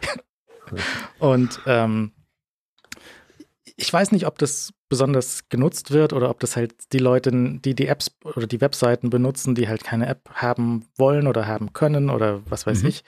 Ähm, vielleicht treibt es auch so ein ganz kleines bisschen so dieses, dieses Progressive Web App auf dem iPhone wieder so ein bisschen vielleicht, dass das mal ein bisschen also es ist halt, es ist Sweet Solution, aber es funktioniert halt wie Sau. Ja, also bisher ist es halt, das lockt dich in einer Tour, lockt dich das aus, ja, wenn du so ein ja, Ding ja. hast. Es ist halt hässlich. Dann, ab und wenn, wenn, wenn du irgendwie, ähm, wenn eine Tastatur reinkommt, wie ist das denn hier? Ich habe so ein Ding hier drauf, da muss ich mich die ganze Zeit neu einloggen. Die kommt als Fullscreen hoch und dann klicke ich auf Login und dann kommt so ein iOS 6 gestyltes Fenster hoch. es ist also so, ja, es ist halt so ein In-App-Browser, der dann, es ist Käse. Ist nicht schön. Also kurze Live, äh, Live äh, Feedback zu dir, äh, zu deiner Frage, Leo. Also ich habe mich gerade mal den, den Stock Chrome angemacht, erstmal die Einrichtung kurz durchgemacht und dann mal so eine, bei so einem Web-Push Test-Service angemeldet und es ist literally einfach, ich hätte gerne Push, Und also theoretisch könnte, könnte die sich, könnte diese Abfrage auch einfach so hochkommen. Da kommt natürlich einfach die ganz normale Abfrage. Hier, diese Webseite möchte Push-Nachrichtigen mhm. schicken, soll ich das machen? Und drückst du ja, und das war's. Also okay. du musst nirgendwo sein und dann funktioniert es halt auch so, wie man sich das vorstellt. Du bist irgendwie im Hintergrund, also die, die, der Browser ist im Hintergrund und plötzlich kommt halt so eine Notification oben rein, die sagt, Servus, äh, ich bin übrigens so und so.com. Ja, und genau, wenn die anklicken würdest, landest du einfach im dann, Browser. Genau, dann lande ich im Browser. Ja, ja, okay. Ist ja auch nicht so verkehrt. Also ich meine, äh, ja, also das ist natürlich wie, wie immer das üblich, wie üblich das Problem, dass natürlich, genau, Nutzer, Nutzer klicken es vielleicht an, ohne zu kapieren, was sie da tun. Auf der anderen Seite, wenn du das übliche die übliche Oberfläche dazwischen hast, also das Betriebssystem Oberfläche willst du Notifications für jetzt diese, ob das jetzt eine App ist oder eine Website, willst halt Notifications erlauben und du sagst da dann halt nochmal ja. Also ich meine, du musst ja schon die, die Webseite kann dir natürlich das selbst vor die Nase pflanzen. Also jetzt im, im Kontext vom Desktop-Browser und der offensichtlich da auch in, in Android so kann halt sagen, hey, willst du nicht unsere Push-Nachrichten abonnieren? Mhm. Dann sagst du halt, musst du ja erstmal sagen, ja. Und dann kommt praktisch, oder zumindest jetzt iOS-Seite, kommt ja dann nochmal das, der Systemdialog, der dich fragt, willst du Benachrichtigungen von App oder Webseite XY halt haben? Und dann musst du nochmal sagen, ja, ich will diese Benachrichtigungen haben. Okay, diese, das heißt, du kriegst wie bei, wie bei einer App, die ja. nach der Berechtigung fragt, für die Webseite das auch nochmal. Genau, genau. Okay, also die Hürde ist schon krass hoch. Ja. Also sie nehmen, sie machen schon wirklich ja. alles. Also ich, ich, ich finde das gut, ne? Ja, also nur, um das nochmal kurz für, für das, fürs Protokoll zu haben. Also ich finde schon gut, dass du, dass du wirklich ganz, ganz ähm, bewusst dich dafür entscheiden musst, dass du diese Notification haben willst. Du passt, ja, Alex. Passt halt so ein bisschen ins System weil du, das eine ist ja Push abonnieren, aber das andere ist, wie kommst du wieder raus als normaler Nutzer? Also, selbst wenn du halt ja, ja, ja klickst und ja. so weiter, wie kommst du wieder raus? Und es passt halt so ein bisschen ins iOS-System, dass du dann ja irgendwo so eine Unterteilung hast, okay, also im Lockscreen taucht eine Benachrichtigung auf, irgendwie Webseite XY, die du auf dem Homescreen gelegt hast, ähm, hat dir den Push geschickt. Und dann haben Leute, glaube ich, mittlerweile, glaube ich, irgendwo gelernt, okay, du kannst die wischen und kannst sagen, nicht mehr erlauben. Und dann wird sie halt abgedreht. Und ich glaube, so ist Apples Idee dann auch, okay, das ist dann, wir behandeln diese Webseite, die auf dem Homescreen liegt, wie eine App. Ähm, mhm. und, und Leute kennen Apps und Leute können ja. da wischen und verstehen, okay, dann kann ich die App zwar installiert lassen, aber ich bekomme keine Push mehr von, von der App. Also ich meine, es ist, ist wahrscheinlich auch noch nicht überall angekommen, aber ich meine, das ist ein System, was, was es ja seit ein paar Jahren jetzt gibt und was vielleicht ja so ein bisschen verinnerlicht wurde so wie ich das gesehen habe, also jetzt auf iOS kommt der Push dann von einem Apple-Server. Also der Server, der Webseiten-Server schickt mhm. den Push an Apple und Apple verteilt das dann an die Geräte. Was ist jetzt, wenn in einem Jahr irgendwie Firefox auf dem iOS daherkommt?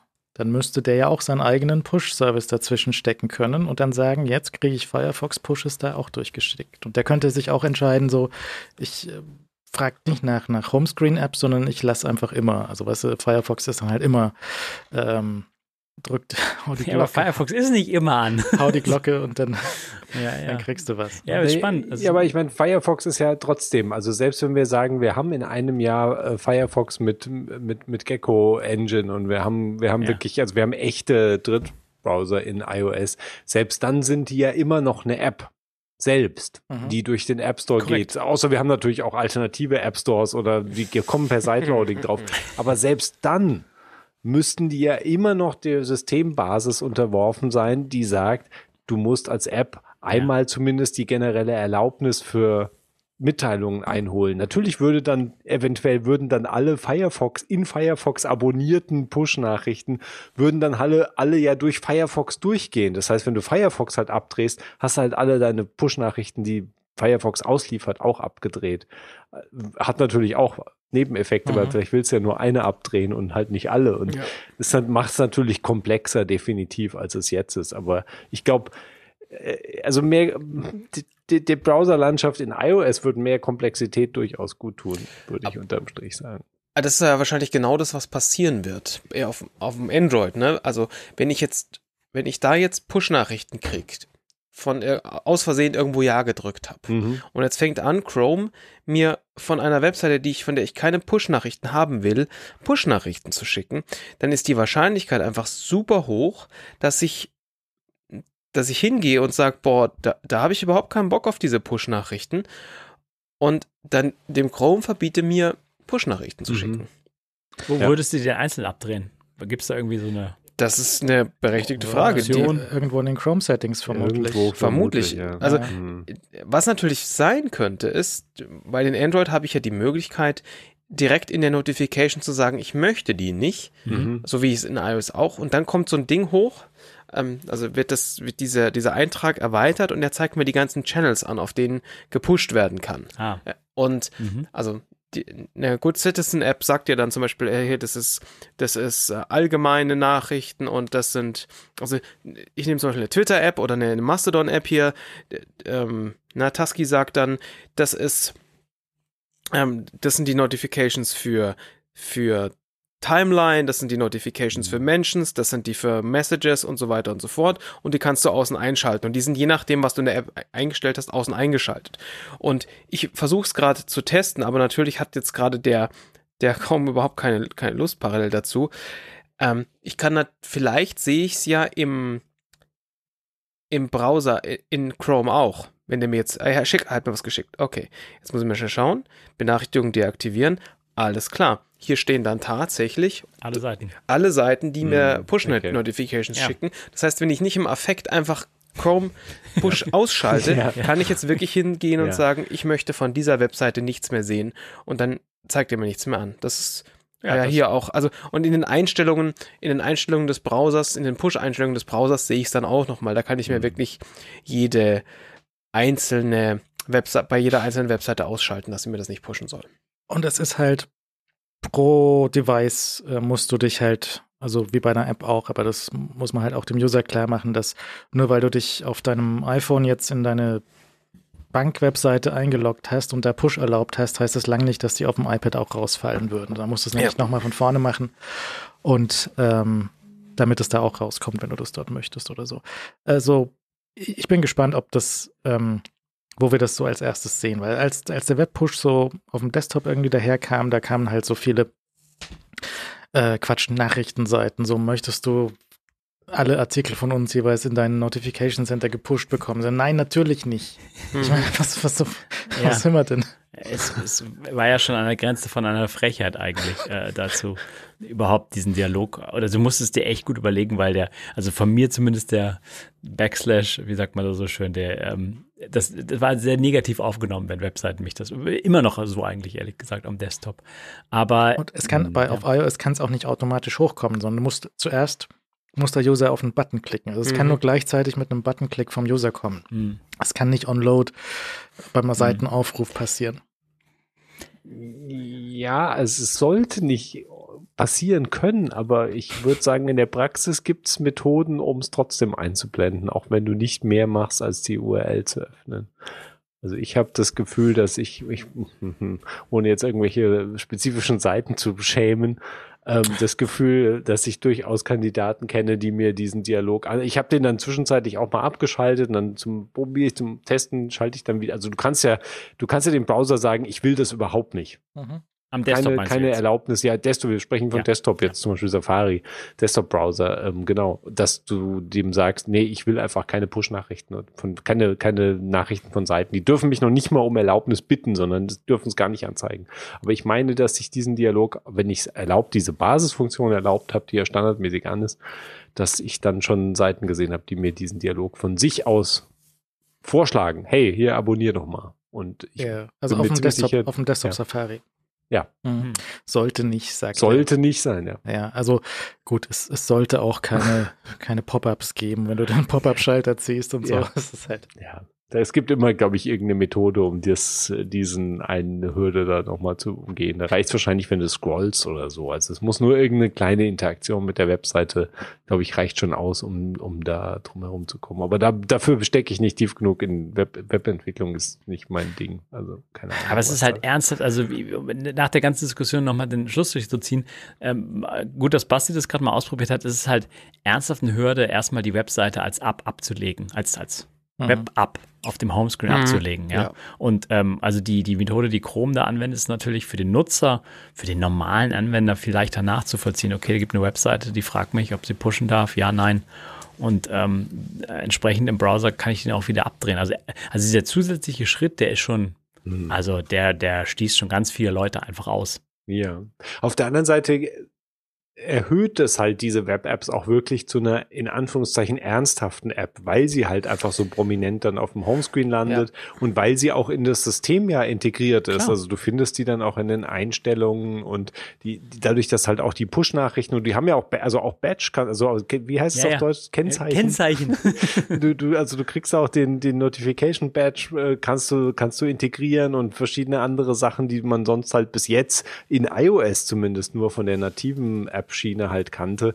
Also für, für Web-Apps in iOS ist das schon ein Riesensprung. Also ich meine, ich sehe das natürlich auch das Problem, dass das, also es ist so versteckt, dieses zum Homescreen hinzufügen irgendwo. Das ist ja tief unten, das ist ja nicht einfach im Sharing-Menü irgendwie Front and Center, sondern es ist halt so Sharing-Menü und dann halt Scroll, Scroll, Scroll. Du musst halt wissen, was du tust und verstehen, wo dann diese, das Homescreen, und das nennt sich auch irgendwie Lesezeichen auf Deutsch. Das heißt ja dann nicht irgendwie Web-App oder so, sondern Lesezeichen, was skurril ist, ja. Also ich meine. Heißt es nicht einfach nur zu Homescreen hinzufügen? Ja, auf dem Dialog, ich meine dann, die, die, wie iOS nennt das Ding dann, glaube ich, Lesezeichen. iOS Echt? führt es dann nicht als App, sondern das ist ein Lesezeichen, weil das ist praktisch eine, es ist ja eine Verlinkung zu einer Webseite. Das ja, ist ein Bookmark. Wenn du es also. löschen möchtest, dann sagt hm. er Delete Bookmark oder Share. Genau, ja, genau. Stimmt. Ja, so, Deutschland dann, genau, ja, das ist auf Deutschland einfach das Lesezeichen, ja, exakt.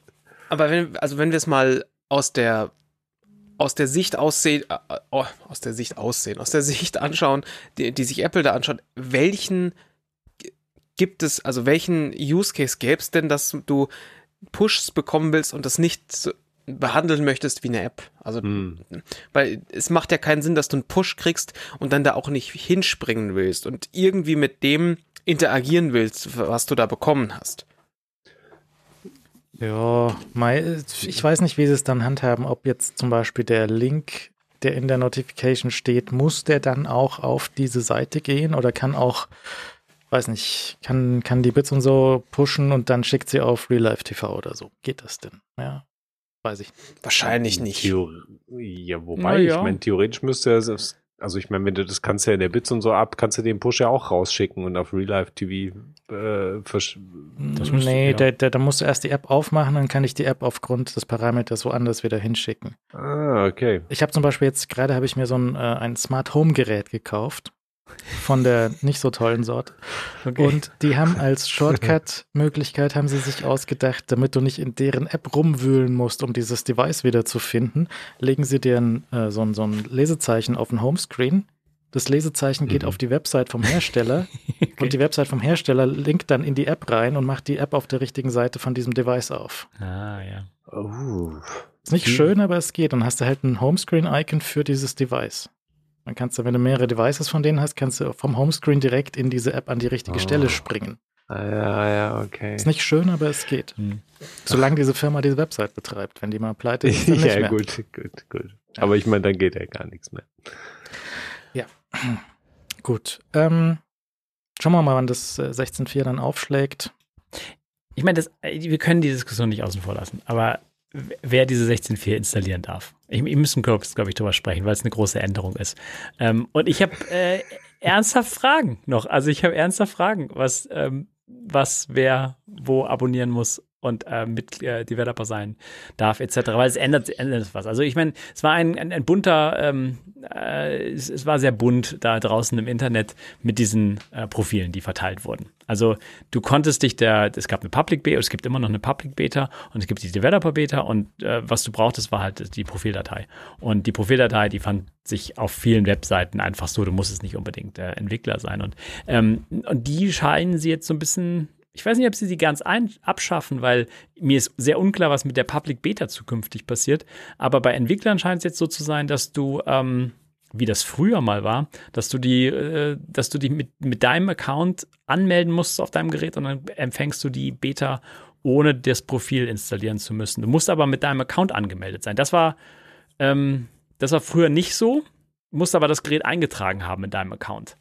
Und ähm, diese, diese neue Einschränkung ist interessant, weil, ähm, also korrigiert mich, wenn ich es falsch verstanden habe, aber du musst angemeldet sein mit deinem Entwickler-Account auf deinem Telefon, auf dem du die Beta haben möchtest. Und das ist ja für viele Firmen und viele Mitarbeiter von Firmen ein Problem. Hm. Weil, also, die Firma zahlt irgendwie den Entwickler-Account und äh, der kann da nicht angemeldet, er kann da vielleicht als Zweit-Account hinterlegt sein. Das ist dann vielleicht die, Aber so die richtig, Lösung. richtig im System oder reicht's im Browser? Nee, das muss im System meines Erachtens hinterlegt sein, irgendwo unter Konten. ähm, und ich weiß nicht, also, äh, ich weiß nicht, Leo, du hast doch eine Beta gerade installiert, oder? Ja. Weil du auf der Beta warst, oder? Ja. Oder du hast doch nicht irgendwie neues Prozedere durch. Ich glaube, im Moment existieren auch die Profildateien noch, ne? Das ist die Ja, zukünftige.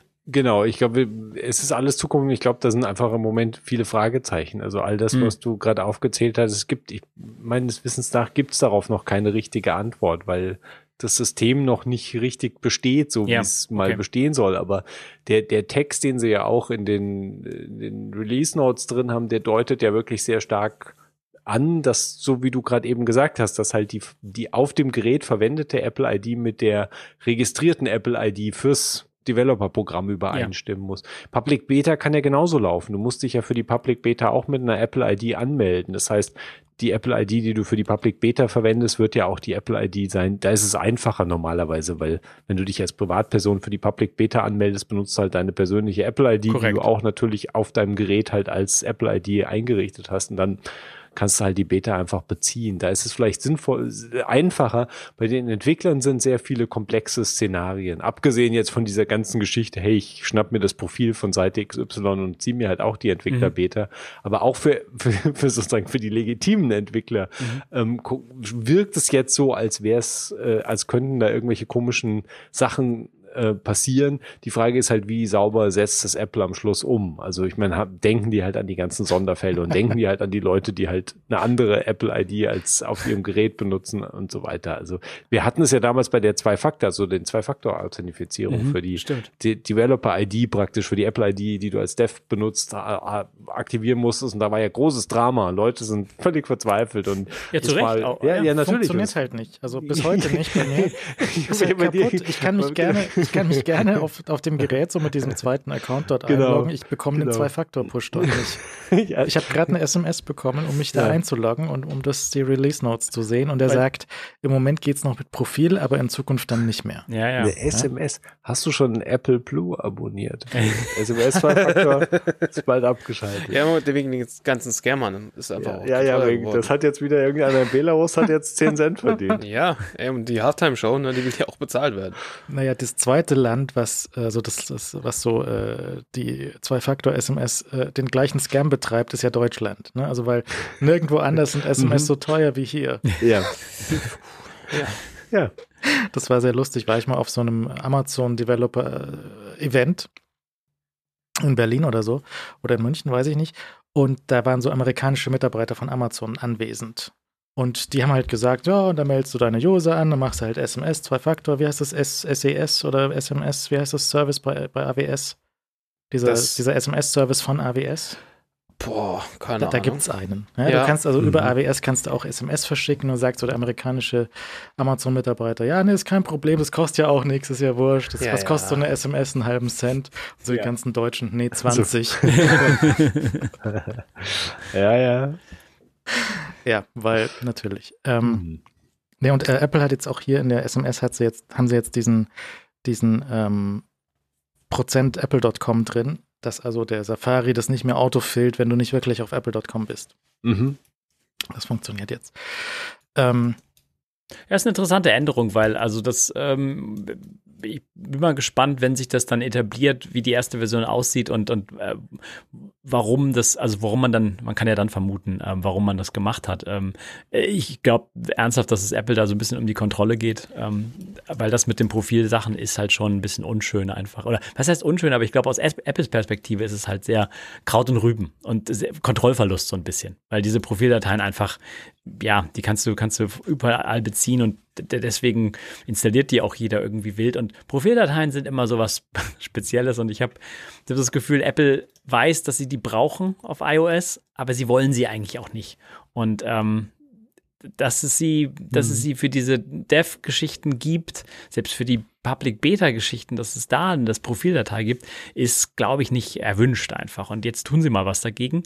Und jetzt bin ich mal gespannt. Ähm, also ich, ich kann mir ernst, oder was mal klar zu sagen, ich kann mir ernsthaft nicht vorstellen, dass Apple jetzt mehr Geld verdienen möchte, weil sich Leute für eine Developer Beta anmelden. Ja, ähm, nee, das, ist das, ist Quatsch. Ja, ja. Also das ist ernsthaft Quatsch. Die, die, das, aber es ist interessant, weil die, weil es gibt halt eine, durchaus eine große Community von Leuten, die sich halt auch gleich auf die erste Beta stürzt und da halt alles ausgräbt, was da auszugraben ist. Und, ja. und auch, ich glaube auch diese, diese Community, die ist nicht einfach nur da, dass, dass da irgendwelche Gerüchteseiten gefüllt werden, sondern ich glaube ernsthaft da, dass auch Leute dahinter sitzen, die dann einfach Bugs reporten, die dann sich wirklich da reinhängen und, und eigene Sachen anpassen. Und das muss schon in Erwägung gezogen werden, dass du das dann abdrehst von Leuten, die sich das, äh, die dann keinen Zugang so früh mehr haben und dann, dann später erst berichten können. Hm. Ja, also der Apple TV, der hat ja schon eine Weile diesen Schalter für die Public Beta. Ne? Da kannst du ja sowieso sagen, wenn der Apple TV einmal in der Public Beta war, dann bekommt er den Schalter in den Settings, möchte dieser Apple TV zukünftig auch Public Betas bekommen oder nicht. Und so ein Schalter ist das dann halt als für die Developer dann wahrscheinlich auch. Apple TV, äh, tvOS 16.3.2 ist buggy wie Hölle, bitte nicht installieren. Fliegt nonstop aus dem WLAN raus. Stark. Der neue. Deswegen sehr gut. Aber ist, ist Safari snappier? Auf, dem, auf tvOS, ne? ja. genau, genau. Hast, hast du denn dieses Fernbedienung verliert Verbindung zu Apple TV Problem auch bei deinem neuen? Nee. nee. Hm. Funktioniert einwandfrei, wie gut halt diese neue Schwach Schwachsinnstastatur-Fernbedienung äh, funktioniert. Ähm, hm. aber fliegt gerne aus dem WLAN und es braucht auch saumäßig lange nach dem Reboot, um wieder ins WLAN reinzukommen. Okay. Deswegen sehr gut, dass ich die mit Ethernet gekauft habe, die Buchse. ja. Dann kann ich ja mal ein Kabel einstecken. Ähm, ja, schauen wir mal, wann das, wann das rauskommt. iPhone äh, 15 Gerüchte sind da. Ich hatte sie letztes Mal angemahnt, jetzt sind sie da. Und ich würde sagen, das, das wird fett. Ne? Das also, wird ein dickes Ding. oh iPhone 15 Pro ist jetzt der, diese, diese Insel, wo die Kamera drauf lebt, die ist jetzt so mehrstufig geworden. Das ist am Schluss wie so eine Inka-Pyramide. Es wird einfach immer fetter. Jedes Jahr kommt eine Stufe drauf. Ja. So iPhone 17 so hoch. Ja, ähm, ja geil. Ja, geil, aber irgendwann ist auch Schluss, ne? Also, weil irgendwann, es gab diesen sehr alten Witz, ne? Von, also Steve Jobs hält das iPhone hoch, Steve Jobs hält das iPad hoch, dann kommt iMac, die große Matte und da, da, irgendwie iBrett, dann sitzt er drauf. Mhm. Habe ich neulich irgendwie auf einem japanischen Blog irgendwie noch gefunden, wie es weitergeht. So die ganze Welt ist tapeziert mit iPhones. Ich, ich denke äh, erstaunlich oft an diesen Witz zurück, weil sich immer mehr von dem erfüllt im Laufe der Jahre. Und ähm, na, wo ist denn bei der Kamera Schluss? Also ich meine, wie dick kann sie denn sinnvollerweise mhm. werden? Ich, man, man könnte behaupten, iPhone 14 Pro ist schon an der, äh, hart an der Grenze. Ja, also ich meine, das iPhone 14 Pro ist in vielerlei Hinsicht hart an der Grenze. Also ich, es ist, für mich ist es halt faszinierend, dass, dass dieser, also der, der Trend un, ungebrochen ist. Also die, die Kamera, das Herausragen der Kamera ist halt ein Element. Insgesamt finde ich faszinierend, dass also Leute ohne Probleme schlucken halt, dass das Gerät die Größe und das Gewicht hat. Also es scheint einfach kein, also und auch der, der, der, der offensichtliche Nachfrage des Max-Modells, äh, ungebrochene Nachfrage des Max-Modells, was ja noch größer und massiver ist. Also vielleicht bin ich da dann auch einfach in der absoluten Minderheit, die sich, die sich darüber wundern, dass, dass wir halt im Alltag mit diesen Monstergeräten rumrennen. Ich renne ja auch mit dem rum. Also ich meine, es geht natürlich alles, kann man schon machen, aber optimal äh, empfinde ich es nicht. Ich weiß dann aber nicht, ob jetzt das iPhone 15, so wie wir es jetzt von diesen Cut-Geschichten, äh, von den Cut äh, und dann den darauf gebildeten Renderings gesehen haben, ob das jetzt irgendwie so einen großen Unterschied jetzt zum 14 Pro machen mhm. würde. Also ich meine, ja, Kamera ragt aller Wahrscheinlichkeit nach weiter hinaus. Das kann man sich ja auch vorher schon vorstellen können. Da musst, du brauchst du keine Cut-Zeichnung für. Das war ja relativ aber klar, wenn du dir einfach die letzten Jahre angeschaut hast. Ne? Das Gerücht war doch aber eigentlich, dass wir irgendwann mal diese, diese um die Ecke guckende Kamera haben müssten, die ja wieder flacher werden müsste. Nein, also nicht unbedingt. Ich meine, je nachdem, wie sie halt umgesetzt ist und was du dann am Schluss für einen optischen Zoom da drin hast, kann es ja trotzdem sein, dass die natürlich größer ist, aber du hast natürlich vielleicht dann auch einen wunderbaren Zoom zusätzlich. Also das, ich weiß nicht, ob die, die, die heißt ja nicht zwangsläufig, dass dieser Hubbel dann verschwindet. Korrekt, bedeutet ja, ja. einfach nur, dass halt der Zoom in der Form vielleicht umsetzbar ist, wie er im Moment, wie Apple es halt bis jetzt nicht geschafft hat. Ich meine, wir hängen ja bei den 3X, stecken wir ja fest, mehr oder weniger. Wie ist denn das beim Pixel? Die haben doch dieses Ding dann quer in diesem Seiten, in diesem Balken Mhm. drin Ja. gelegt, ne? Und da ist Ja. für, dafür wäre jetzt hier kein Platz. Also vielleicht schieben sie das auch noch ein Jahr weiter. Und also Ja, überraschend ist also ein Hm. bisschen überraschend an der ganzen Katz-Zeichnung ist ja, also gut, die Rundungen sind alles anders und so weiter, aber es ist halt schon vertrautes Design weiterhin. Also sie machen Ja. nichts in, in puncto irgendwo andere Balance zu finden zwischen Kamera und Telefon. Ja. Also es bleibt halt weiter in dieser linken oberen Ecke das Objektiv und ähm, das, ähm, ich meine, vielleicht ist nicht verwunderlich, aber es ist halt, ist durch- durchaus das vierte Jahr jetzt, wo man, wo man das Design sieht und ich meine, wenn es ein bisschen runder wird, okay, dann geht es halt wieder jetzt zurück. Alles findet ja irgendwie wieder die Ursprünge. So waren die, äh, die, die Sechser-Geräte waren, waren Handschmeichler äh, eher, dann ist es ein bisschen kantiger gew wieder geworden. Also alles, alles kommt auch irgendwie wieder. Aber, ähm, aber dass sie da nicht mehr machen, ich meine, Pixel hat einfach mit dieser, wie hieß denn die? Die hat doch einen Namen. So eine Bar war das, ne? Diese Kamerabar oder so. Den Weiser, genau. Ich meine, das ist schon, ich fand das ein interessantes Design. Ich, bei, bei der ersten Version, als es kam, haben Leute gesagt, oh, die Kante ist schon sehr hart und so weiter, aber dieses aktuelle Design, ich weiß nicht, ist schon interessant, einfach als Alternative zu sehen. Und, Ja. und Apple bleibt bei seinem, ähm, scheinbar bei seinem, ähm, bei seiner Anordnung. Aber alle anderen Telefone sind natürlich auch, also, ne, Leo, wenn du in den Markt für Android-Telefone schaust, die sind alles Monster-Telefone, ne? Ja. Die sind, also das ist, da gibt's ja, das, die kleinen Telefone sind schon sehr rar. Ja, vor allem, Ja, wenn ja, du dir jetzt mal also guckst, ne, das ja. ist das kleinste sinnvolle, das, das Zenfone, das ist das kleinste sinnvolle Telefon, was man bekommen kann. Ich nehme mal kurz das iPhone Mini. Und es ist nicht, es ist nicht so das kleinste, so äh, super geile, sinnvolle Telefon. Es ist das einzig sinnvolle Telefon mit sinnvoller Kamera, das man bekommen kann ähm, auf dem Android-Markt. Und alles, was kleiner ist, hat Schrottkameras. Habe ich verpasst, dass du das hast? Also, oder hast Offensichtlich du schon hast du das verpasst. mal, hast du schon mal das gezeigt? ja. Das, Das- sind ja die Augen, da, da, diese Kameraaugen, das sind ja wow. Die, äh, und ihr seht schon, der, der eine, also das hat halt eine, das, ist das 50 Megapixel Ding, ne, mit, Sieht Mit- ziemlich aus wie die Cut-Rendering vom iPhone 15 Pro von der Seite. Dreh das nochmal auf die Seite, das sieht exakt. ja, es ist schon, es ist schon ganz schön erbrocken, ne? Das, ja, Also aber das, Rendering ähm, war nicht so weit weg davon, ne? Nee, tatsächlich nicht. Also wenn du es wenn du's so Hm. im, im Rendering vergleichst, ist es schon, es steht schon wirklich weit raus. Hm. Äh, Es wäre jetzt praktisch, wenn ich einen Meterstab bei mir hätte, dann könnte ich messen, wie dick das Ding ist. Ähm, zufällig habe ich, habe ich einen Meterstab dabei. Das, ich muss noch eh das Cast gleich fertig machen. ich weiß Aber- nicht, ob der Meister Eder, ob der mit dem Smartphone so warm geworden wäre. Na, wahrscheinlich nicht. Du, mit dem Scheißdreck bleibst du mir schön weg. Weißt du, ich habe da ein Kabeltelefon an der Wand hängen, da kann ich, da kannst du mir anrufen, wenn der, der Kastel reparieren soll. So, das sind, der steht halt ernsthaft, also, das klingt jetzt wenig, aber es klingt, steht zwei Millimeter raus. Und zwei Millimeter ist, das klingt immer so wenig, ne, aber wenn man mal einen Meter Staub dabei hat, dann schaust du mal, wie viel zwei Millimeter sind, Ja, gell? Ihr iPhone 14 Pro Max, das steht aber wahrscheinlich vier, fünf raus, also ist schon viel. Okay. Das hat, die, die sind ja schon vier, fünf Radl Wurst, gell? Mhm. Weil hier beim, beim Pixel, da sind es halt ein, anderthalb. Hm, Okay. Und, der, und der, der Weiser beim Pixel ist schon relativ massiv, wenn man sich den ja. mal so in der, in der Seitenansicht anschaut. Bin weiterhin großer Fan von dem Weiser, weil ich lege das auf den Tisch und es liegt da einfach mit le leichter, leichter Schräghaltung und das schafft einfach kein anderes aktuelles Telefon. Ernsthaft interessant, was sie sich da Hm. überlegt haben. Und Ja. da kann jetzt auch kein Apple mit, mit einem Weiser kann Apple jetzt nicht um die Ecke Nee, kommen. auf keinen Fall. Weil das, Ja, Äh, das würden sie sich einfach, so sind sie so stolz für. Wie sieht das äh, S, ich habe gerade nicht im Kopf, wie das S23 Ultra rückseitig aussieht. Das ist Das hat so drei Rüben und Krautrüben. Da, da ist irgendwie. die, sind, die sind alle anders, die S23, oder? aber das, Ja. das, das Ultra ist ja die Frage. Das hat einfach so die, okay, das hat aber auch so eine an. Drei untereinander. Das daneben lass, sind lass ja mal, irgendwelche. Lass mal irgendwo Linsen hin pappen. Ne? We don't care. Wie sind die, wie heißen diese Bilder, wo Leute die Leute nicht sehen können, weil das Ja. aussieht wie, wie äh, Sachen, die sich in den Körper einbuchten, wenn So so, Löcher, Löcher, ne? in Objekten So sind. eine Also- Angst vor Löchern irgendwie. ja, ja. Trypophobia. Ja. Ja. Nicht googeln. ja. Nicht googeln. Auf, keinen Fall, auf keinen Fall googeln. Vielleicht entdeckt man hier Ängste, von denen man nicht Was, wusste, die dass nicht man sie hat. googeln? Nicht? Tu's nicht? Okay. Schwitzt schon. nicht googeln. Wirklich nicht.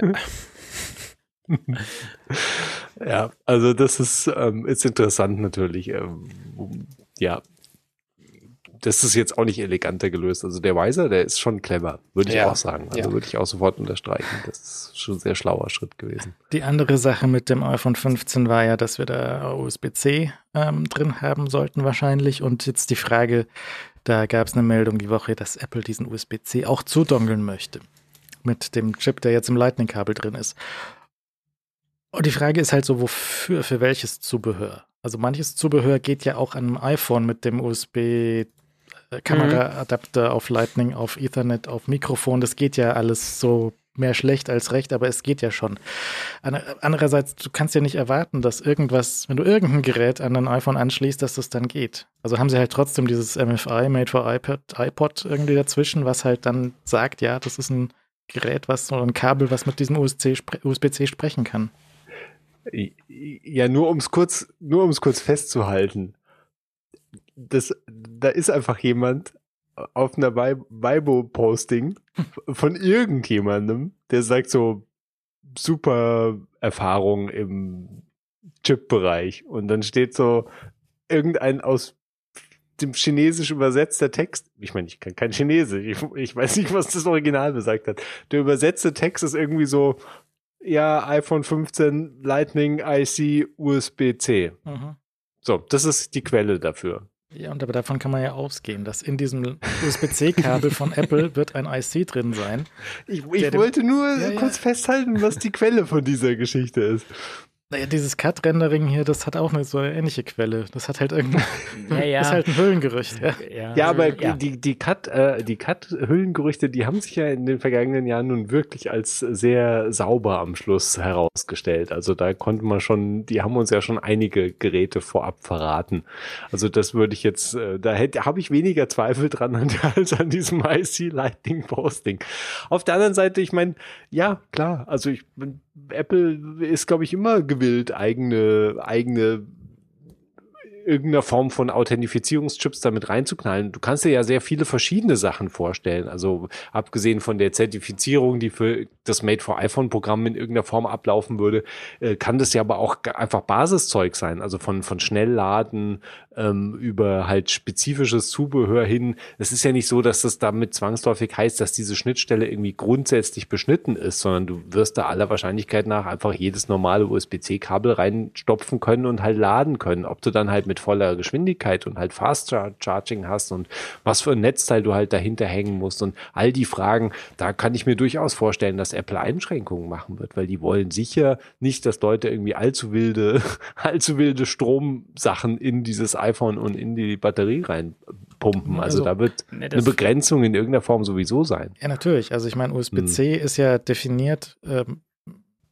kompliziert, wie es halt dann ist, äh, wie, wie, wie welcher Strom da und welche Spannung da reingeliefert wird und was mit alten, ähm, also wenn du so ein A auf C-Kabel dazwischen steckst und solche Mhm. Sachen, das ist das hat alles definiert, wie das dann funktioniert und das ist halt auch oft genug in verschiedenen Netzteilen schlecht umgesetzt, okay, aber das ist, das, soweit ist klar. Ich, mich, ich frage mich nur, was ist jetzt, wenn du hier mit so einem Mikrofon ankommst oder so? Ja, musst, musst du jetzt hier irgendwie ein extra Kabel kaufen, damit das Mikrofon an dem iPhone funktioniert.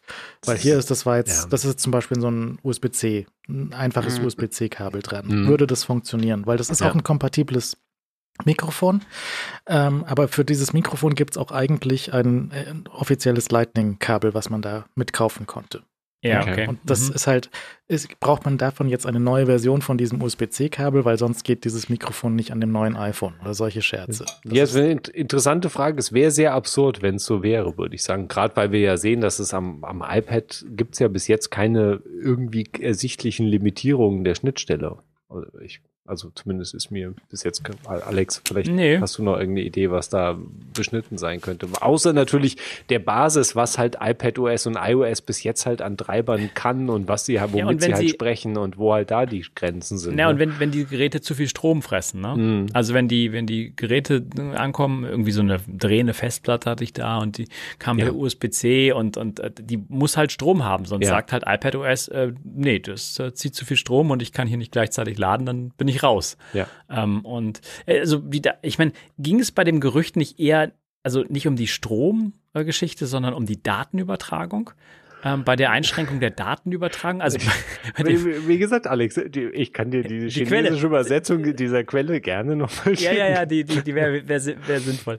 Ähm, nee, also ich, ich meine, so habe ich das zumindest äh, die große Diskussion darum interpretiert, dass es eher so um die äh, Schnittstellengeschwindigkeit geht, anstelle, äh, anstatt der, der, der, der Stromgeschichte. Aber gut, wir werden es sehen. Ähm, die, äh, die USB-C ist halt ein anderes Pflaster für Apple und die sind zwar im iPad und auf den Macs, da, da sind sie dabei, ähm, aber iPhone ist halt eine andere Liga so ein bisschen und du musst halt echt viele Fälle bedenken, wenn du da nicht deinen eigenen Anschluss machst. Und da kann nämlich jeder irgendwie, jeder 2 Dollar Stromadapter, Stromkabel kann da kommen und kann, kann Quatsch machen. Und deswegen, ähm, also wenn, ich meine, ich glaube, es ist auch gar nicht so ähm, äh, überraschend, dass das iPhone jetzt als letztes irgendwie dabei ist, weil das ist halt, das, das, da, da darf halt dir nicht sowas passieren, dass jemand mit dem falschen Kabel ankommt und dann das Gerät durchhaut oder so. Und ähm, USB-C hat eine Weile braucht, bis halt irgendwie so, zumindest sich weit verbreitet hatte jetzt, dass halt solche Gefahren nicht mehr da sind. Ähm, also nicht mehr im großen Umfeld zumindest. Aber es ist halt immer noch ein alles, ähm, alles ein bisschen wilder Westen. Und deswegen, ich bin mir sicher, es kommt. Ich bin mir echt sicher. Und äh, ich glaube, es wird viel, viele Gedanken äh, wurden da in den letzten Jahren dran dann äh, versch nicht verschwendet, sondern gut investiert, das so sicher und so kompatibel wie möglich zu machen. Weil das Ding muss, das Produkt muss halt laufen. Da kann halt kein Jahre darf nicht irgendwie aussetzen mit irgendwie einem iPhone mit falschem und kaputten USB-C. Es gab doch, es gab doch, den musst du ja immer noch geben. Es gab doch diesen Google-Entwickler, der immer Genau. USB-C an Mhm. alle, alle möglichen USB-C-Sachen an sein Notebook und dann immer so Notebook kaputt. Ja, So das ja, nächstes ja. Notebook. Und dann so, ja, ich habe drei Kabel angeschlossen. So, so, das, das dritte hat, hat irgendwie eine Hauptplatine geschmort oder sonst irgendwas. Ja. Irgendwas so haarsträubende Hardware-Sachen, die da passiert sind. Das ist natürlich jetzt alles schon lang her, aber da war, das war schon wild am Anfang. Äh, Ist die Frage noch, das interessiert dann auch nur drei Leute, die das machen, aber wenn du jetzt äh, ProRes mit deinem iPhone aufnimmst Ja. und du willst wieder runterbekommen, ist da immer noch USB 2 Speed auf diesem USB-C-Kabel dann am Ja, Schluss? das ist- Das ist- so lustig. Also meine, die Wahrscheinlichkeit nach, dass, dass das normale 15er U- auf USB 2 läuft, finde ich, finde ich nicht sonderlich absurd. Wenn das Pro-Modell auch auf USB 2 läuft, das fände ich ziemlich absurd. Aber du siehst ja bei den, ich glaube, es ist, das Pendant sieht man ja bei den iPads, wo du dasselbe Problem praktisch hast, dass du halt, das, du kaufst das Basismodell iPad, da, da geht nichts schnell über USB-C. Ja. aber wenn du natürlich dann nach oben gehst, dann hast du halt am Pro-Modell hast du ja inzwischen auch Thunderbolt drin. Also insofern, äh, was dann an USB-C anliegt, ist, bleibt dann letztlich natürlich Apple überlassen, was sie da machen wollen. Muss, ich musst du nur das richtige Kabel dazu kaufen. ja, klar, Kabel ist immer eine eigene, ein eigenes Thema dann in der Geschichte, das ist sicher wahr. Aber ich denke mal, bei den Pro-Modellen, jetzt bei den iPhone Pro-Modellen auch, sollte man schon erwarten können, dass sie da, also, Naja. dass du da, also, also Thunderbolt wäre vielleicht irgendwie das Optimum, aber dass sie da vielleicht ein bisschen drunter bleiben, wer weiß. Aber äh, es ist definitiv schneller als das, was jetzt halt passiert, glaube Ja, ja, ich. da- da mach ich das auch alles andere wäre aber- absurd. ne? Aber das, dieses Kabel, das richtige Kabel beiliegt, was die Geschwindigkeit auch noch bringt, das wollen wir erstmal abwarten. Also, Ja, ja das ist also das. Apple-Ladekabel, das Apple-Ladekabel, was beiliegt, wird diese Geschwindigkeit sicher nicht bieten. Da gehst du schon so von aus, ne? Da Auch würde ich schon fest von ausgehen, weil das ist, war ja schon am Mac immer ein Desaster, dass das. USB-C-Kabel, was sie zum Laden beigelegt haben, das war ja ein totales Schrottkabel. Das konnte eigentlich gar nichts, außer halt Strom irgendwie in das Gerät reinbringen. Und ja, Ich bin nur da gerade drüber gestolpert, weil, weil die Amerikaner auch mit Elektroautoladen so andere Probleme haben als wir hier. mhm. Und die sind jetzt bei, bei Tesla zumindest auf diesen Adapter hier gekommen. Außen CCS Typ 1, innen proprietärer Tesla-Stecker. Und wenn der am Auto hängt, machst du dir aber auch Sorgen um die das Hebelwirkung. Ist einfach saumäßig Uh. witzig. uh, Das sieht nicht gut aus. nee, das sieht überhaupt nicht gut aus. Aber die haben ja leider die, keinen kein Standard in Nordamerika. Und dann haben sie halt Tesla neulich versucht, irgendwie sich selbst zum Standard zu erklären, haben alle gesagt, so, nee, geh weg. Okay. Jetzt haben sie diesen Ja. Adapter, der so aussieht, als würde je, jeden Moment irgendwie so ein Panel aus dem Auto rausbrechen. Wann, ich habe noch nicht hinterher gedacht, wann ich diesen Adapter denn brauchen würde. Den brauchst du, wenn du deinen Tesla an einer VW-Charging-Station in den USA laden möchtest. Weil der hat nicht die Und- passende Dose dran. Und wenn du den in Deutschland an irgendeiner Baden-Württemberg-Stromsteckdose laden Das willst, machst was- du nicht. Das mal. Also dein Ami, dein Ami-Tesla, den kannst du hier mit drei Augen zudrücken in Deutschland laden, aber das machst du eher nicht. Okay. Und den deutschen Tesla, Das wenn du den an der an. Baden-Württemberg-Stromsteckdose Den steckst du oder bei an. Italienern im Das Vorgarten. funktioniert super, kein Ja, das, Problem. Der Europa, Vorteil ist, ja, Baden-Württemberg kann alles, nur kein Hochdeutsch. Die können nämlich auch CCS. Und selbst der schwäbische CCS-Standard ist tatsächlich relativ äh, passend zum, zum äh, nord- und sonst süddeutschen CCS-Standard. Äh, da bei CCS aus, aus Baden-Württemberg steht nur das zweite S für Schwäbisch. Natürlich. Ah, Aber ja. was machst du denn im Vorgarten von freundlichen italienischen äh, Familien? Wa- was, was würdest du denn da mit dem Tesla Äh, machen? Drei nasse Spaghetti dazwischen hängen, das passt dann schon. Die leiten ja. Hm. nee, in Europa haben wir das Problem nicht. Wir haben hier andere, aber das ist jetzt die Lösung für das spezifische Genau. nordamerikanische Okay, Problem. Ja. Verstehe. Das haben sie sich da selber gebaut und das ist schon lustig. Aber vielleicht kriegen wir auch so einen Adapter zwischen Lightning und C irgendwie fürs iPhone. Hast du, hast du da schon, äh, wo machst du die Hoffnung auf neue Adapter? bist du bist du auf Vibo aktiv? Äh, kannst ja mal ein Gericht schreiben. Nee, ich habe mal, ich hab mal mit einer Chinesin gesprochen, die, die hatte in Frankreich studiert und war gerade auf dem Weg zurück nach China. Und habe ich gesagt, naja, schade, du musst ja jetzt wieder hinter deine Great Firewall und da kannst du ja dann auf die ganzen westlichen Angebote nicht mehr zugreifen, so Twitter zum Beispiel. Und sagt sie, nee, nee, ist kein Problem, wir haben ja Weibo. Hm. Mhm. Ja. Ist, also halt Das gleiche. fast das Gleiche. Ja. Ja, inzwischen ja. Also zumindest was Twitter angeht. ja, der, der vom, vom großen, ähm, großen Meister werden nur noch die Tweets angezeigt. Alles wie in China. Das wäre einfach sensationell. SMS? Nein. Ja. Äh, na gut. Ähm, ansonsten noch Gerüchtelage sagt, ja, unser, unser Frühjahrsevent ist, äh, ist zusammengestrichen worden. Jetzt keine Brille mehr im Frühjahr, sondern Brille erst zur WWDC im Sommer. Ja, Probleme mit Hardware und Software. Stell- Man stelle sich vor. Uh, Spulen wir nochmal zurück. Ich habe irgendwann gesagt, dieses Jahr sehen wir keine Brille. Ich Ja, bleib dabei. Hey, wir sind jetzt schon, wir kommen schon verdächtig Richtung Jahresmitte jetzt. Hä? Und wenn, ne, ihr wisst ja, wenn Apple sagt, äh, also, sie haben jetzt ja nichts gesagt, ja, wenn Apple jetzt sagen würde, das äh, kommt later this year, heißt es, wenn wir Glück haben am 31.12. Ja gut, das kann Das ja stimmt. immer noch sein. Also ob das dann dieses Jahr auf den Markt kommt, ist ja nochmal eine ganz andere Frage. Ja, der, der Punkt ist ja, es muss ja erstmal, erstmal muss ja überhaupt irgendjemand mal irgendwo sich öffentlich hinstellen und sagen, so hier, hier ist dieses Produkt. Ich meine, das hatten wir ja auch schon öfters jetzt, dass natürlich da bei so einer Ankündigung, da kann ja echt noch viel Zeit dann hinterher vergehen, bis es mal zu kaufen Aber Ja. sie, müssen halt, wenn sie Developer haben wollen, dann wäre die WWDC schon echt wichtig, den Termin zu erwischen. Das ja, ja und nein, weil ich, ja, auf der einen Seite ja, es bietet sich, es schreit halt alles natürlich danach, das irgendwie zur WWDC spätestens zu machen. Auf der anderen Seite, ich meine, erstens gibt sowieso keine Kunden für das Gerät. Dann ist es vielleicht auch egal, wann du da die Entwickler draufschmeißt. Also ich meine, ja, also das können sie auch irgendwie so in Session, Sessions abgrasen später. Aber es ist, bietet sich natürlich an, zu so einem Event auch zu machen. Im Herbst, im Herbst müssen sie halt das, das iPhone und ähm, vielleicht auch äh, normalen Herbstevents halt irgendwie abfrühstücken. Ja, neue Watch, neues Zeug. Hm. Und ähm, wenn ihnen jetzt halt irgendwas an. Ich, ich weiß ja nicht, wie der Prozess funktioniert. Also ich meine, haben sie jetzt irgendwie zehn Jahre lang über dieses Zeug nachgedacht, über diese Brille.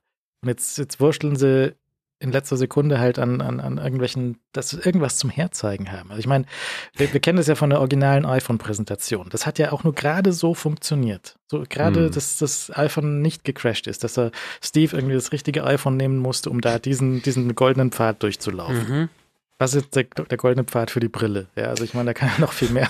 Ja, da kann viel mehr. Und da muss man das Zeug ja irgendwann auch noch bauen und, und die Developer und die äh, Developer-APIs dazu auf, auf die Reihe bekommen. Das ist also schon nochmal eine ganz andere Nummer von Komplexität. Und sie dürfen sich halt nicht sowas leisten wie bei der Watch, dass es halt so, so halbgar daherkommt, weil dann kommen die halbgaren APIs auf die halbgaren Entwickler zu und dann ist die, Hm. ist die Software halbgar, dann sind die Kunden halbgar, dann will es niemand haben, dann macht niemand mehr Apps dafür. Und am Schluss haben wir halt auf dem, auf der coolen neuen Brille halt nur Safari 3D, sonst nichts. Ich bin gespannt. Also die äh, Entwickler mitzunehmen ist echt eine Aufgabe und ich hoffe, die haben aus den letzten Jahren so ein bisschen gelernt, weil ähm, das ergibt sich halt nicht ganz von alleine, obwohl natürlich irgendwie das ein spannendes Produkt ist und du weißt selbst, wenn Apple irgendwas Neues bringt, dann, dann sind da auch erstmal viele Entwickler gewillt, irgendwo äh, erstmal Vertrauensvorschuss zu leisten und zu sagen, okay, da kommen schon ein paar, paar Kunden auf uns zu, die wir dann auch bedienen können. Ähm, sie nehmen sich halt nichts eigenes an Geräten irgendwie, also sie reduzieren irgendwie keinen anderen Gerätekauf, wenn sie diese Brille jetzt vorstellen. Ähm, deswegen, also das kann schon immer passieren. Das ist, das ist jetzt nicht festgenagelt an irgendeinen Termin. Und ich weiß nicht, die WWDC, ähm, klar kannst du, kannst du natürlich irgendwie dahin timen, aber musste eigentlich auch nicht, weil also da die Leute, die es interessieren sollte, die hören da eh zu. Und ich weiß halt nicht, ob Apple das Ding nicht auch, also aus Apples Position nicht endlich raushaben will, weil ich glaube, die Referenzen in den ganzen anderen Betriebssystemen, die müssten schon sehr, sehr ähm, also die Quote muss schon sehr hoch sein und es ist wahrscheinlich sehr viel auskommentiert einfach in den anderen äh, Betriebssystemen. Das muss ja mit allem irgendwie ein bisschen spielen und sprechen und weiß der Geier und das, also irgendwann muss es mal muss es mal rauskommen, äh, weil das ist so viel schon genannt innerhalb von diesem Betriebssystem. Ähm, irgendwann willst du es halt von der Backe haben, mehr oder weniger. dann ist es bekannt und dann kannst du halt auch wild referenziert werden in, in, in der neuen iOS-Beta. Das war ja zum Beispiel eines der Gerüchte, warum die 16.4 äh, so spät kam, dass Leute gesagt haben, okay, da steckt einfach zu viel Referenzen auf die Reality ähm, äh, Pro drinne und ähm, gut, also vielleicht finden wir jetzt wieder, ich meine, die sind seit ein paar Tagen draußen, vielleicht gibt es ein paar Referenzen, die, die sich jetzt noch finden in den nächsten Tagen. Ähm, aber das ist sicherlich eine Überlegung. Ansonsten ähm, scheint wohl die Produktion vom 15 Zoll MacBook Air mit M2 angelaufen zu sein. Da stellt sich auch so ein bisschen die Frage, also endlich mal ein großes R vielleicht, ja. andererseits ist ja das kleine MacBook Air mit M2 auch schon so ein bisschen schwierig. Ja, also ich bin mal gespannt, wo das ins Liner passt. Ja, also schlecht. Also, also vor allem preislich wahrscheinlich sehr ja, schlecht. Preislich ist halt äh, die, die spannende Frage, wo es ins, ins Liner passt, weil ähm, das M2 MacBook Air, wie gesagt, ich bin ja ein großer Fan. Ich hab's nicht, aber ich bin ein großer Fan. Ähm, aber wie ihr zu Recht anmerkt, ist einfach sehr teuer. Und wenn du diesen Preis in Betracht ziehst, dann bist du gleich in den Pro-Regionen vom MacBook. Und wo dann 15 Zoll sich platzieren wird, interessant. Also sehr interessant, weil ich meine, es ist ja nicht unvorstellbar, dass es halt einfach preislich höher ist als ein, ein kleineres Pro-Modell. Und dann musst du dir ernsthaft Gedanken machen, okay, wie viel sind diese 2 Zoll oder was? 1 äh, Zoll, 14, 14er gibt es ja das MacBook Pro. Wie viel ist dir das wert? Und, und was ist so? Also ein MacBook M1, das alte, das ganz alte M1 MacBook Air 1000 Dollar mit M2 mhm. 1200 Dollar. Setzen Sie diese Reihe fort und nehmen Sie für Europreise mal zwei. Hm, also es ist halt hier nochmal ein bisschen anders, aber US-Preise machen ja vielleicht doch ein bisschen Sinn. Ich weiß nicht. Ja, ich meine, die sind halt deutlich attraktiver natürlich im Moment vor allem als die unseren. Aber da siehst du ja mit den US-Preisen ist ja eine klare Lücke zwischen dem, zwischen dem 13. Also ja gut, da jetzt so irgendwie das, das 13er MacBook Pro, das ist ja eins zu eins praktisch auf dem Preispunkt vom, ähm, vom MacBook Air. Aber da hätten sie zwischen dem MacBook Air und natürlich dem 14er MacBook Pro ist ja durchaus eine große Lücke. Also da kannst du ja schon noch was rein. Ob das dann irgendwie 1,5 Dollar mäßig kostet, 1500 Dollar oder sowas, kannst du ja schon noch was oben draufsetzen. Das ist halt lustig, weil das ja dieses, dieses 15 Zoll MacBook Air, das schwirrt ja schon so lang äh, als Gerücht immer mal wieder herum. Es gibt ja das alte, dieses uralte Strategiepapier, so Steve Jobs, so jetzt, ich präsentiere auf dem internen Meeting 15 Zoll MacBook Air, ja. Das ist schon 2010 oder so. Das ist nie rausgekommen. Also insofern wäre es wäre mal an der Zeit. Also ich würde es schon auch begrüßen, wenn sie, wenn sie das Modell einführen, auch wenn es wahrscheinlich in Deutschland wird. Der, der Europreis wird sicher fies sein und ähm, so fies sein, dass man tatsächlich sich dann fragen muss, wie sinnvoll das ist. Du bist ja jetzt schon mit dir, das ist ja das Problem, dass du in Deutschland jetzt mit dem 13 Zöller, äh, mit dem normalen MacBook Air schon am Preis, wenn du es ein bisschen hoch konfiguriert hast, am Preis vom 14 Zöller MacBook Pro bist und dann ist es eigentlich nicht mehr sinnvoll. Und deshalb das 15 Zöller ist dann noch weniger sinnvoll. Ja, also ich meine, wenn du es so portabel brauchst, ist es halt dann recht groß und doch sehr dünn. Also ist es vielleicht ja. dann also so eine Grenze, wo es dann zu dünn, ich weiß es nicht. Müsste man mal in echt anschauen. Ja, aber, es wird, aber, es wird, ja sicher leichter werden als 14 Zoll MacBook Pro, weil es wird Es Mhm, wird ja. sicherlich dünner sein. Ähm, das Display ist ja sowieso relativ dünn inzwischen bei allen. Das gibt sicher nicht so krass wa- wahnsinnig viel. Und also ich sehe den, den Appeal davon schon, dass man jetzt sagt, ich möchte wirklich dieses dünne, dieses dünne Gerät haben, dieses leichtere Gerät haben ähm, als das MacBook Pro und ich brauche die Leistung, die, da, die darunter steckt nicht. Weil wenn wir uns ja allein das, ähm, die, die Unterseite angucken vom MacBook Pro, ähm, also vom MacBook Pro M2 versus MacBook Air M2, die ist ja halb so dick. Beim MacBook Air natürlich, als Hm. beim Pro. Also das dürfte, dürfte schon einiges ausmachen. Ich glaube, ich hatte mal geschaut, dass das Unterteil vom Pro ist so dick wie das ganze R. Ah, ja, ja. genau. Und das, wenn ich das so in die Hand nehme, das, das, das, das wird schon gehen. Und wenn Ja. es wird schon, wird schon Abnehmer geben. Ich denke, da haben sie die Research gemacht und das, das wird dann schon passen. Schauen wir mal, wie der Preis dann am Schluss hier auch ausschaut und wie der in den USA ausschaut. Also die Ähm, Lösung ist leicht, MacBook Pro einfach teurer machen. Easy. Easy. passt Ja, ist es ja Line-Up. zumindest hier ja schon geworden letztlich. Jetzt ist das Ja, genau. 2 Pro ist ja schon Jetzt noch teurer, ein bisschen, der Einstieg. bisschen höher, damit es Ja. ausgeglichen ist. Ich, ja, die Frage, ich bin halt interessant, es ist halt interessant, wenn sie jetzt noch ein M2 MacBook Air halt hinterher schieben.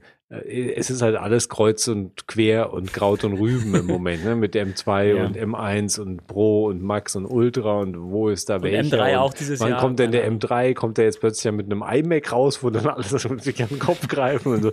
Also Das sind ja alles sehr verwirrende Sachen und, und also man, ich wundere mich schon, was da irgendwie dann die Idee und sie hatten ja letztens im Interview, ich weiß gar nicht mehr, wer das war, irgendein Hardware-Manager, der auch gesagt hat, sie wollten eigentlich, weil ich meine, wir sind es ja vom iPhone natürlich sehr gewohnt, dass du praktisch von Jahr zu Jahr bekommst du halt einfach ein neues iPhone mit einem neuen Chip. Das hat sich jetzt auch schon mit den 14ern hat sich das auch schon aufgeweicht, weil du halt das Basismodell mit dem alten Chip bekommst. Aber du hattest eigentlich immer halt, ja, jedes Ja. Jahr ein neuer A-Chip. Und mit den Macs ist es halt bis jetzt einfach nicht so gewesen. Es waren halt sehr komische Sprünge und auch unterschiedlich, je nach welches Modell das war. Ähm, Und da fragt man sich ja schon bei manchen also ich finde, der iMac ist, der, der M1 iMac ist halt das, das vielleicht größte Beispiel, aber wie gesagt, natürlich spielt der in der Dimension, das wird, der wird halt praktisch nicht gekauft in dem großen Ganzen der Dinge, die bei Apple halt so über den Ladentisch gehen und das, äh, ich finde es trotzdem halt komisch und deshalb bin ich gespannt, wenn jetzt ein, das MacBook Air halt neu kommt. Das ist ja praktisch mit M2 gibt's das MacBook Air jetzt seit fast einem Jahr. Du kannst doch jetzt kein neues MacBook Air mit einem M2 mehr auf den Markt bringen. Also kannst du schon, aber Ja, ich glaube auch, dass der Mac Studio, der bleibt jetzt so, der überspringt jetzt ein Jahr, glaube ich. Ne? Also, weil ja, das, da den bin ich jetzt, mir relativ jetzt zu auch, updaten, das, das hätten sie vielleicht bei einem Intel gemacht, wenn der PIN-kompatibel ein neuer Intel Mm. gekommen wäre mit 0,2 Gigahertz mehr oder so. Das, das glaube ich schon. Oder wenn halt irgendwie PowerPC mit, weiß nicht, mit 500 statt 400 Megahertz dahergekommen Mhm. ist, sowas schon. Aber jetzt da eine neue Generation reinzubauen, glaube ich, machen sie einfach nicht. Und Ja. das, der Studio, der ist jetzt erstmal, der ist jetzt so fertig, den kann man jetzt kaufen oder nicht. Oder auf den Mac Pro warten, der dann mit irgendwas irgendwann kommt und, und gut ist. Und für die anderen Sachen, die haben ja, durch, ich, ich glaube, Apple sieht auch so, dass sie so ein bisschen, ähm, wie sagte man, also sie haben ja jetzt mehr Luft zur Konkurrenz sowieso, zu den Intel- und AMD-Kisten. Das heißt, die können jetzt so ein M2 auch einfach endlos weiterverkaufen. Der ist ja erstmal gut. Und die einzige Konkurrenz dazu ist halt der M3 und M4. Und wenn sie den einfach verzögern, dann verkaufen sie. Das hat Intel auch früher so gemacht, hat Zeug zurückgehalten. Das hat irgendwann Ja. Intel auch gebissen. Aber Ja. jetzt die Konkurrenz zu diesen äh, M-Chips es sind halt andere M-Chips, die sind auch von ihnen selber und verkaufen Mhm. sie nur für sich selber. Also können sie selber das Line-up und die Konkurrenz mehr oder weniger kontrollieren. Ja, ja, d- ja.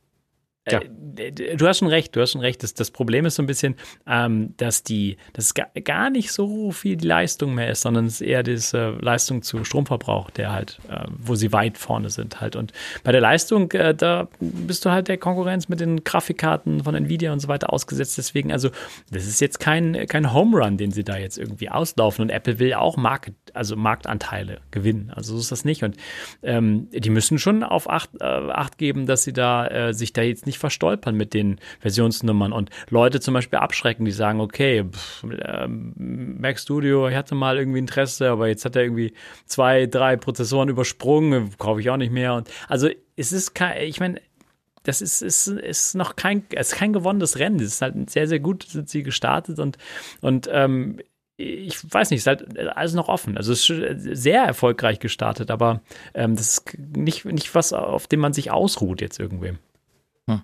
Schauen wir mal. Leo, wieso aktualisiert niemand iPadOS? Ja, das frage ich mich schon auch.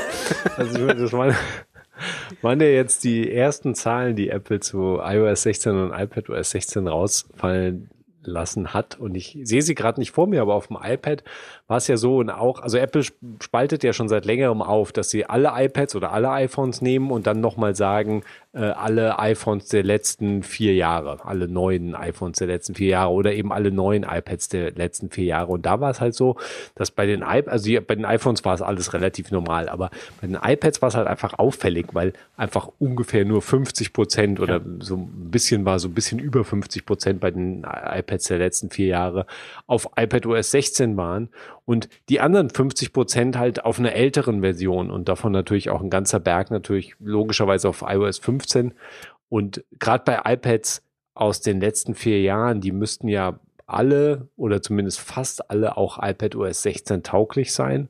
Und da fragt man sich dann an einem gewissen Punkt natürlich schon, was machen die Leute denn, dass die das Gerät gar nicht aktualisieren. Also ich meine, auf der einen, du kannst natürlich sagen, du bist desinteressiert irgendwie an den neuen Funktionen und so weiter und das ist halt egal. Das iPad ist halt irgendwie eine Entertainment-Maschine, die rumfliegt und, und, da kümmert sich halt keiner drum. Äh, die Kinder haben es halt und die kümmern sich natürlich auch nicht drum, wenn irgendwelche Software-Updates da sind. Aber ich meine, du hast halt Sicherheitslücken, die, die halt auch nicht mehr gepatcht werden, vor allem nicht, wenn dein iPad iPadOS 16 unterstützt, weil du halt die Updates ja dann nur noch für iPadOS 16 bekommst inzwischen. Also es ist ja, ich meine, natürlich ist es auch so, dass Apple dazu übergegangen ist, auch auf dem iPhone, also auch in iOS, zumindest von meinem Gefühl her, dass sie die Up das Update sehr ähm, wenig pushen im Moment. Updates weniger pushen, als sie es zum Beispiel im letzten Jahr getan haben und in, in, auch in den Jahren davor teilweise. Also es ist ja so, dass du ja. die, also auch wenn du dich jetzt nicht aktiv in die Systemeinstellungen begibst, irgendwann bekommst du ja so den roten, den roten Badge, das rote Kennzeichen, so hier, es gibt ein Update. Aber das scheinen sie ein bisschen zurückgefahren zu haben, dass es nicht mehr so super aggressiv ist, wie es zwischenzeitlich mal war, dass das Update dann da war und dann war es praktisch schon runtergeladen und du musstest halt dann hier installier mal das Update, das ist jetzt da und so willst du nicht heute Nacht mal Update installieren. Das scheint mir ein bisschen, scheinen sie ein bisschen zurückgefahren zu haben, aber und natürlich ist ja immer dieser Sprung, dass wenn du halt auf iPadOS 15 bist, da war ja lange Zeit auch so, dass immer iPadOS 16 so versteckt unten halt nur am Rand erschienen ist und du oben immer nur ein Update für iPadOS 15 bekommen hast. Aber die Geräte, die halt jetzt iPadOS 16 ähm, installieren können, die sehen ja auch natürlich das schon jetzt prominent, weil du halt sonst ja eben auch keine Sicherheitsupdates mehr bekommst. Also insofern finde ich es faszinierend, dass jedes, ungefähr jedes zweite iPad da halt auf einer alten Version rumgammelt. Und klar kannst du sagen, iPad OS 16 bietet jetzt nicht irgendwie spek super spektakuläre Neuigkeiten, dass man irgendwie auf der Stelle aktualisieren will, außer du willst halt unbedingt Stage Manager haben, da brauchst du natürlich spezifische Formen von Gerät dafür. Aber all die, für, bei all den anderen iPads ist es natürlich relativ überschaubar, obwohl im Detail natürlich sich schon viel getan hat und, und auch was Apps angeht und so weiter. iOS 16 und iPadOS 16 schon einen Berg an, an neuen Funktionen halt bietet. Aber offensichtlich spielt es halt auf dem iPad dann unterm Strich halt nicht so eine Riesenrolle. Wenn es jedem zweiten, jedem zweiten iPad ist es egal kontroverse Meinung vermutlich, aber ich glaube, solange das iPad, solange da die Netflix-App läuft, ist gut für die Leute. Ja, die Meinung wird aber vielleicht gar nicht so kontrovers sein, weil die, die Zahlen, die äh, spiegeln das eigentlich relativ gut. Also ich, das ist irgendwie keine furchtbar kontroverse These, finde ich. Also das ist, ich, das ist die einzige These und Theorie dazu, die das in irgendeiner Form erklärt. Das ist halt einfach nicht relevant unterm Strich. Ob ja, das, das, ist, aber ja. das, ist, das ist super, ich finde es super interessant. Also ja. ähm, 50 Prozent ist eine haarsträubende Quote eigentlich, ja. aus unserer Perspektive. Ja, ähm, aber, äh, aber die Frage ist ja so ein bisschen, also ich meine zum Beispiel macOS sagen sie ja nichts dazu, ne? Wie ist denn die Upgrade-Quote nee, nee. zu macOS? Ne? Ja, macOS ist Wäre auch geheim, interessant. Ja. Ich ja. glaube, macOS kommt eher aus der Perspektive, Leute sind vorsichtiger mit Updates, irgendwie ja. ähm, halten das zurück, muss ja nicht gleich am ersten Tag und so weiter. Und ähm, ich glaube, beim iPad ist es eher wirklich so, dass die Leute das nicht interessiert, Ja. weil es läuft. Das Ja. ist also macOS eher so die vorsichtige Schiene. Mac äh, iPadOS so egal. Ja. Also denke man, denkt man nicht dran, weil die Features eigentlich, niemand schaut auf die Features so ein Ja. bisschen. Beim iPhone, da hast du die Treiber, die Timo zum Beispiel vorhin genannt hat mit den Emojis und ähm, da gibt es so spezifische Sachen, da das sind Leuten wichtig irgendwie. Es gab diese Community mit den Shortcuts, die dann eigene Icons gebaut hat und so weiter. Das, weißt du, das hat gepusht, glaube ich. Aber iPad ist, glaube ich, so bei, bei Leuten einfach nicht im, ich mir, wir sprechen ja hier über jedes zweite Gerät. Das ist ja also ich glaube, das greift zu kurz, wenn du sagst, irgendwie Leute machen sich Gedanken darüber, was da an Funktionen herrscht. Ich glaube, die meisten Leute, das sind sehr viele Leute, 50 Prozent. Das sind nicht alles Leute, die sich Gedanken über die Funktion machen. Ich glaube, das ist da einfach nicht so relevant, sondern das ist einfach irgendwie, dieses Gerät muss laufen und es läuft. Ja. Und äh, solange bis mir das irgendwie nicht mit so einem, so einem Pop-up vor die Nase setzt, irgendwie hier installieren, mache ich da jetzt auch nichts, weil das Mhm. Gerät läuft ja irgendwie. Das ist meine, meine Theorie zumindest. So die Unterscheidung iPhone, iPad und macOS wird unterschiedlich bewertet. Und, Und, äh, macOS das- ist wahrscheinlich auch der bessere Tipp, so auf dem Snow-Zug zu bleiben und jedes zweite nur zu nehmen oder jedes vierte. Weil sie machen dann doch, weißt du, dann hast du halt, wenn, wenn ich jetzt irgendwie ein, eine komplette, ein Jahr mit macOS warte und das überspringe, dann habe ich mir halt diesen Superschmerz mit System Settings einfach gespart. Da habe ich noch nie gesehen. Ja, ja. Ja, aber du hast halt kein 100% gepatchtes System mehr. Ich meine, diese Ja. Realität Leo. muss, der, der, ja, ja, ja, aber Du der weißt- Realität, der Realität muss man halt schon auch ins Auge mitschauen. Also klar, kann man bewerten dann, Ja. wie man möchte, aber es ist halt einfach ein Element, was, was jetzt vor allem bei macOS äh, irgendwie relativ radikal durchschlägt. Und es ist ja nicht so, dass jetzt irgendwie auf der Stelle mit dem, mit, mit, mit dem 1, N-1 äh, Betriebssystem jetzt irgendwie super unsicher von heute auf morgen bist. Aber es ist trotzdem so, du bist halt einfach nicht mehr auf dem Maximum an möglichen Patches. Und das ist, ist halt einfach, ja, ist, ist halt einfach so. Und das kann man, kann man sich dann selbst äh, sein, sein äh, Fazit daraus ziehen, ob man das halt möchte oder nicht möchte. Und beim iPad ist es dann genauso, dass du da halt einfach hinterherhängst. Und da, beim iPad kannst du vielleicht noch mehr argumentieren, okay, da ist mir egal. Aber gerade wenn der Mac jetzt irgendwie dein Arbeitsgerät ist, an dem du halt auch irgendwie aktiv online bist und viel online bist, Ja, ich ich glaube trotzdem, dass die Quote für macOS weit drunter noch unter dem iPad liegt. Ehrlich ja, gesagt. also, Das ist also meine- ja, zumindest Vermutung wird sie nicht, also das sie wird ziemlich sicher nicht über dem iPad liegen, das würde ich jetzt auch vermuten, ja. Das wäre natürlich sehr interessant, da mal handfeste Zahlen zu sehen. Ich habe aber auch, auch bei macOS, ich kenne da auch keine sinnvollen Drittzahlen. Also irgendwo Mhm. gibt's sicher mal eine Analytics-Bude, aber das taugt natürlich dann auch alles Mhm. irgendwie nur begrenzt was. Wir haben 100 Leute befragt. Ja, es ja, kommt sowas. ja, es kommt ja auch immer auf die persönliche, ähm, weißt du, wenn du jetzt was super Wichtiges machst und zum Beispiel so super sicherheitsrelevant so, so Flugzeuge durch die Gegend schickst, dann würdest du zum Beispiel darauf achten, dass dein, dein Hauptflughafen irgendwie redundant, mehrfach redundant angebunden ist Mhm. und dass nicht irgend so ein Hans Wursch mit einem Bagger irgendwie das Glasfaserkabel weghaut und du einfach tagelang nicht fliegen kannst. Sowas, Es, es ist, es, also es geht ja noch weiter. Es ist ja, es ist ja nicht so, als wäre wär das so der Flughafen und irgendwie, dann ist da irgendwie, steht da so, weiß ich nicht, ein C64 und dann ist der da angebunden, sondern da, da war ein Rechenzentrum, ne? Und was haben wir gelernt von Rechenzentren? Wie binden wir Rechenzentren an? Nicht mit einer scheiß Telefonleitung irgendwie, sondern wie du schon sagst, und das war, also der, der, die Schwachkopf-IT, das ist einfach irgendwie. Wer ist euer, euer IT-Dienstleister? Ja, der wird von Schildbürger IT ähm, betrieben. Ne? Die, was machen die? Ne, wie haben die das verlegt? Ne, die sind mit, so- mit so einem Kahn über den Ding gefahren, haben sich ein Kerbe in die Seite reingeritzt und da haben sie dann das Glasfaserkabel reingelegt, das eine. Ja, also. Egal. Naja, aber es ist, ist alles sehr. Ähm, es gibt eine, eine erstaunliche Entwicklung im, im, äh, mit TikTok. Das ist nämlich TikTok ist erstmalig zu was gut gewesen. Also es ist etwas Gutes aus TikTok herausgekommen, nämlich erstmal was Schlechtes. Ich, ich, ich wollte gerade sagen, ich Erst was Schlechtes und dann was. Gutes. Nämlich das Schlechte war, dass irgendwie so ein paar äh, Jungspund Autodiebe haben auf TikTok gezeigt, wie man super easy jeden Kia in den USA mit, mit einem Schraubenzieher und einem USB-Kabel aufmachen und wegfahren kann.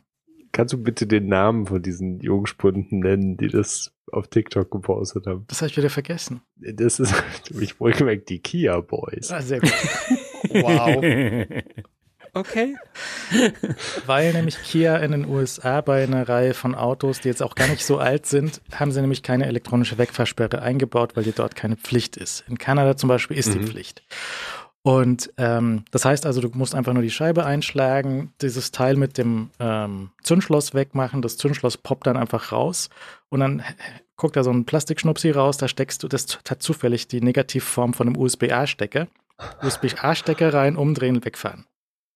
Da, wirklich ein USB-A-Stecker rein. Ja, ja.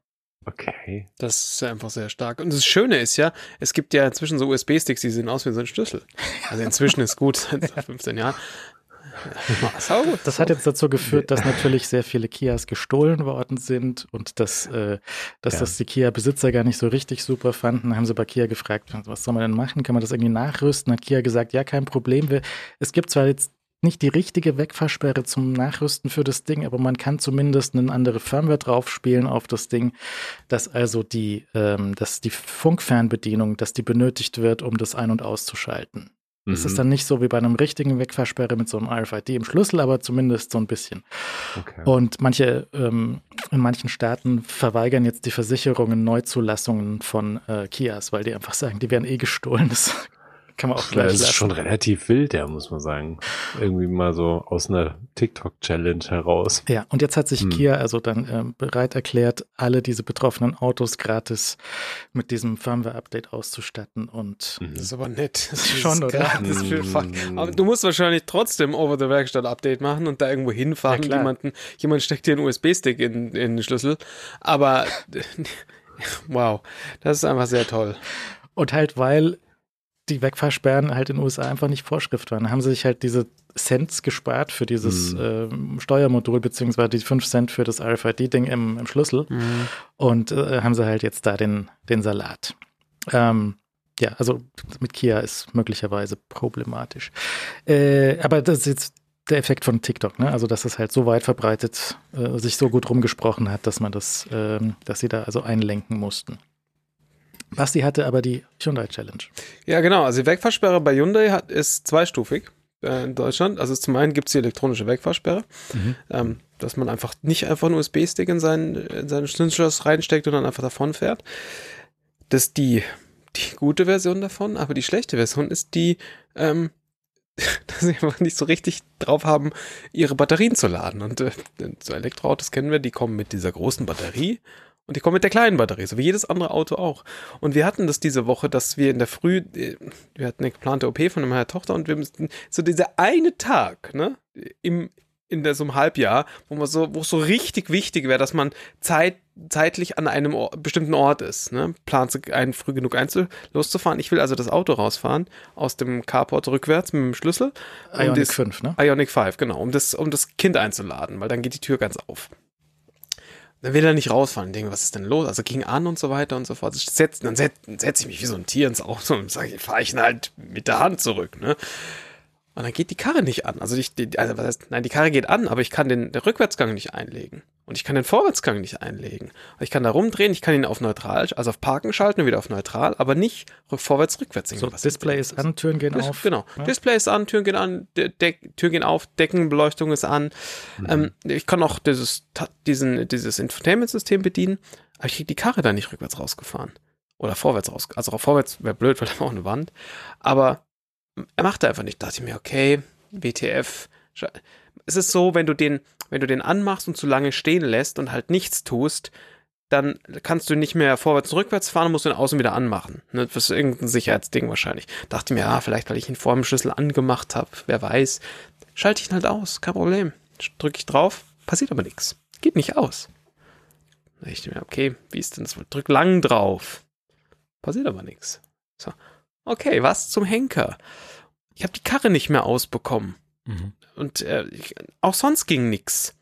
Ich denke mir, was ist denn jetzt los? Dann habe ich kurz gegoogelt und dann so, erste Ding, ja, sch- äh, 12 Volt Batterie mal kurz ab, abklemmen und anklemmen, wenn das, die Karre nicht mehr ausgeht. Warum Ich hast du nicht Bing Chat gefragt? Das hätte ich mal machen sollen. ne? Weiß ich nicht. Ja, dann wahrscheinlich wäre dann auch alles problemlos, äh, problemlos funktioniert. Dann jetzt Antwort, manche Leute benutzen ihr Auto, andere Leute benutzen ihr. Auto nicht. Es ist eine persönliche, persönliche Frage, ob Entscheidung. du ein Auto fahren liegt in willst. deiner Hand. Ja. Ja, Manche laden ihre Batterie, andere laden sie nicht. ähm, naja, und äh, also Ende vom Lied war, zum Glück haben wir den Tesla immer noch nicht losbekommen, weil wir sind halt mit dem Tesla gefahren, weil die Karre ging einfach nicht mehr. Äh, ich konnte sie auch nicht mehr mehr abschließen, mit dem, mit, weder mit dem Schlüssel, noch mit dem Sensor an der Tür, noch mit sonst irgendwas. Also ich kann, hab die das Auto nicht mehr zubekommen. Die Displays innen waren weiterhin an. Er hat weiterhin das Auto geheizt, weil ich hatte, ich hatte ihn vorkonditioniert mit der, mit der Ding, mit der App. Und das, hab, das war das Letzte, was ich noch probiert habe. Als ich, wir dann losgefahren sind, habe ich noch mit der App verriegelt und das hat geklappt. Ah, okay. Also der kam dann das Signal zurück, ich habe verriegelt, ich habe gesehen, wie er die Scheiben, äh, die Spiegel anlegt und dann sind wir mit dem Tesla davon gefahren. Dann habe ich den, habe ich mir gedacht, rufst du mal den Hyundai-Service an, die, den, äh, die Mobilitätsgarantie. Und dann rufe ich ja so an, so, ja, Servus, willst du denn nicht vielleicht das Ganze per SMS, äh, per, per Online machen? Und ich dachte, ich mach doch jetzt keinen Termin per Online aus, wenn ich jemanden kurzfristig brauche. Äh, wenn nicht, drücken Sie die zwei. Und dann drücke ich also die zwei. Und dann so, ja, also die durchschnittliche Wartezeit in dieser Hotline dauert ist ungefähr 30 Minuten. Sie können uns aber auch das Ganze online machen. Mhm. Okay, drückst du also den zweiten Knopf, kriegst du eine SMS. Ist so ein Formular, wo du dann alles eintragen musst.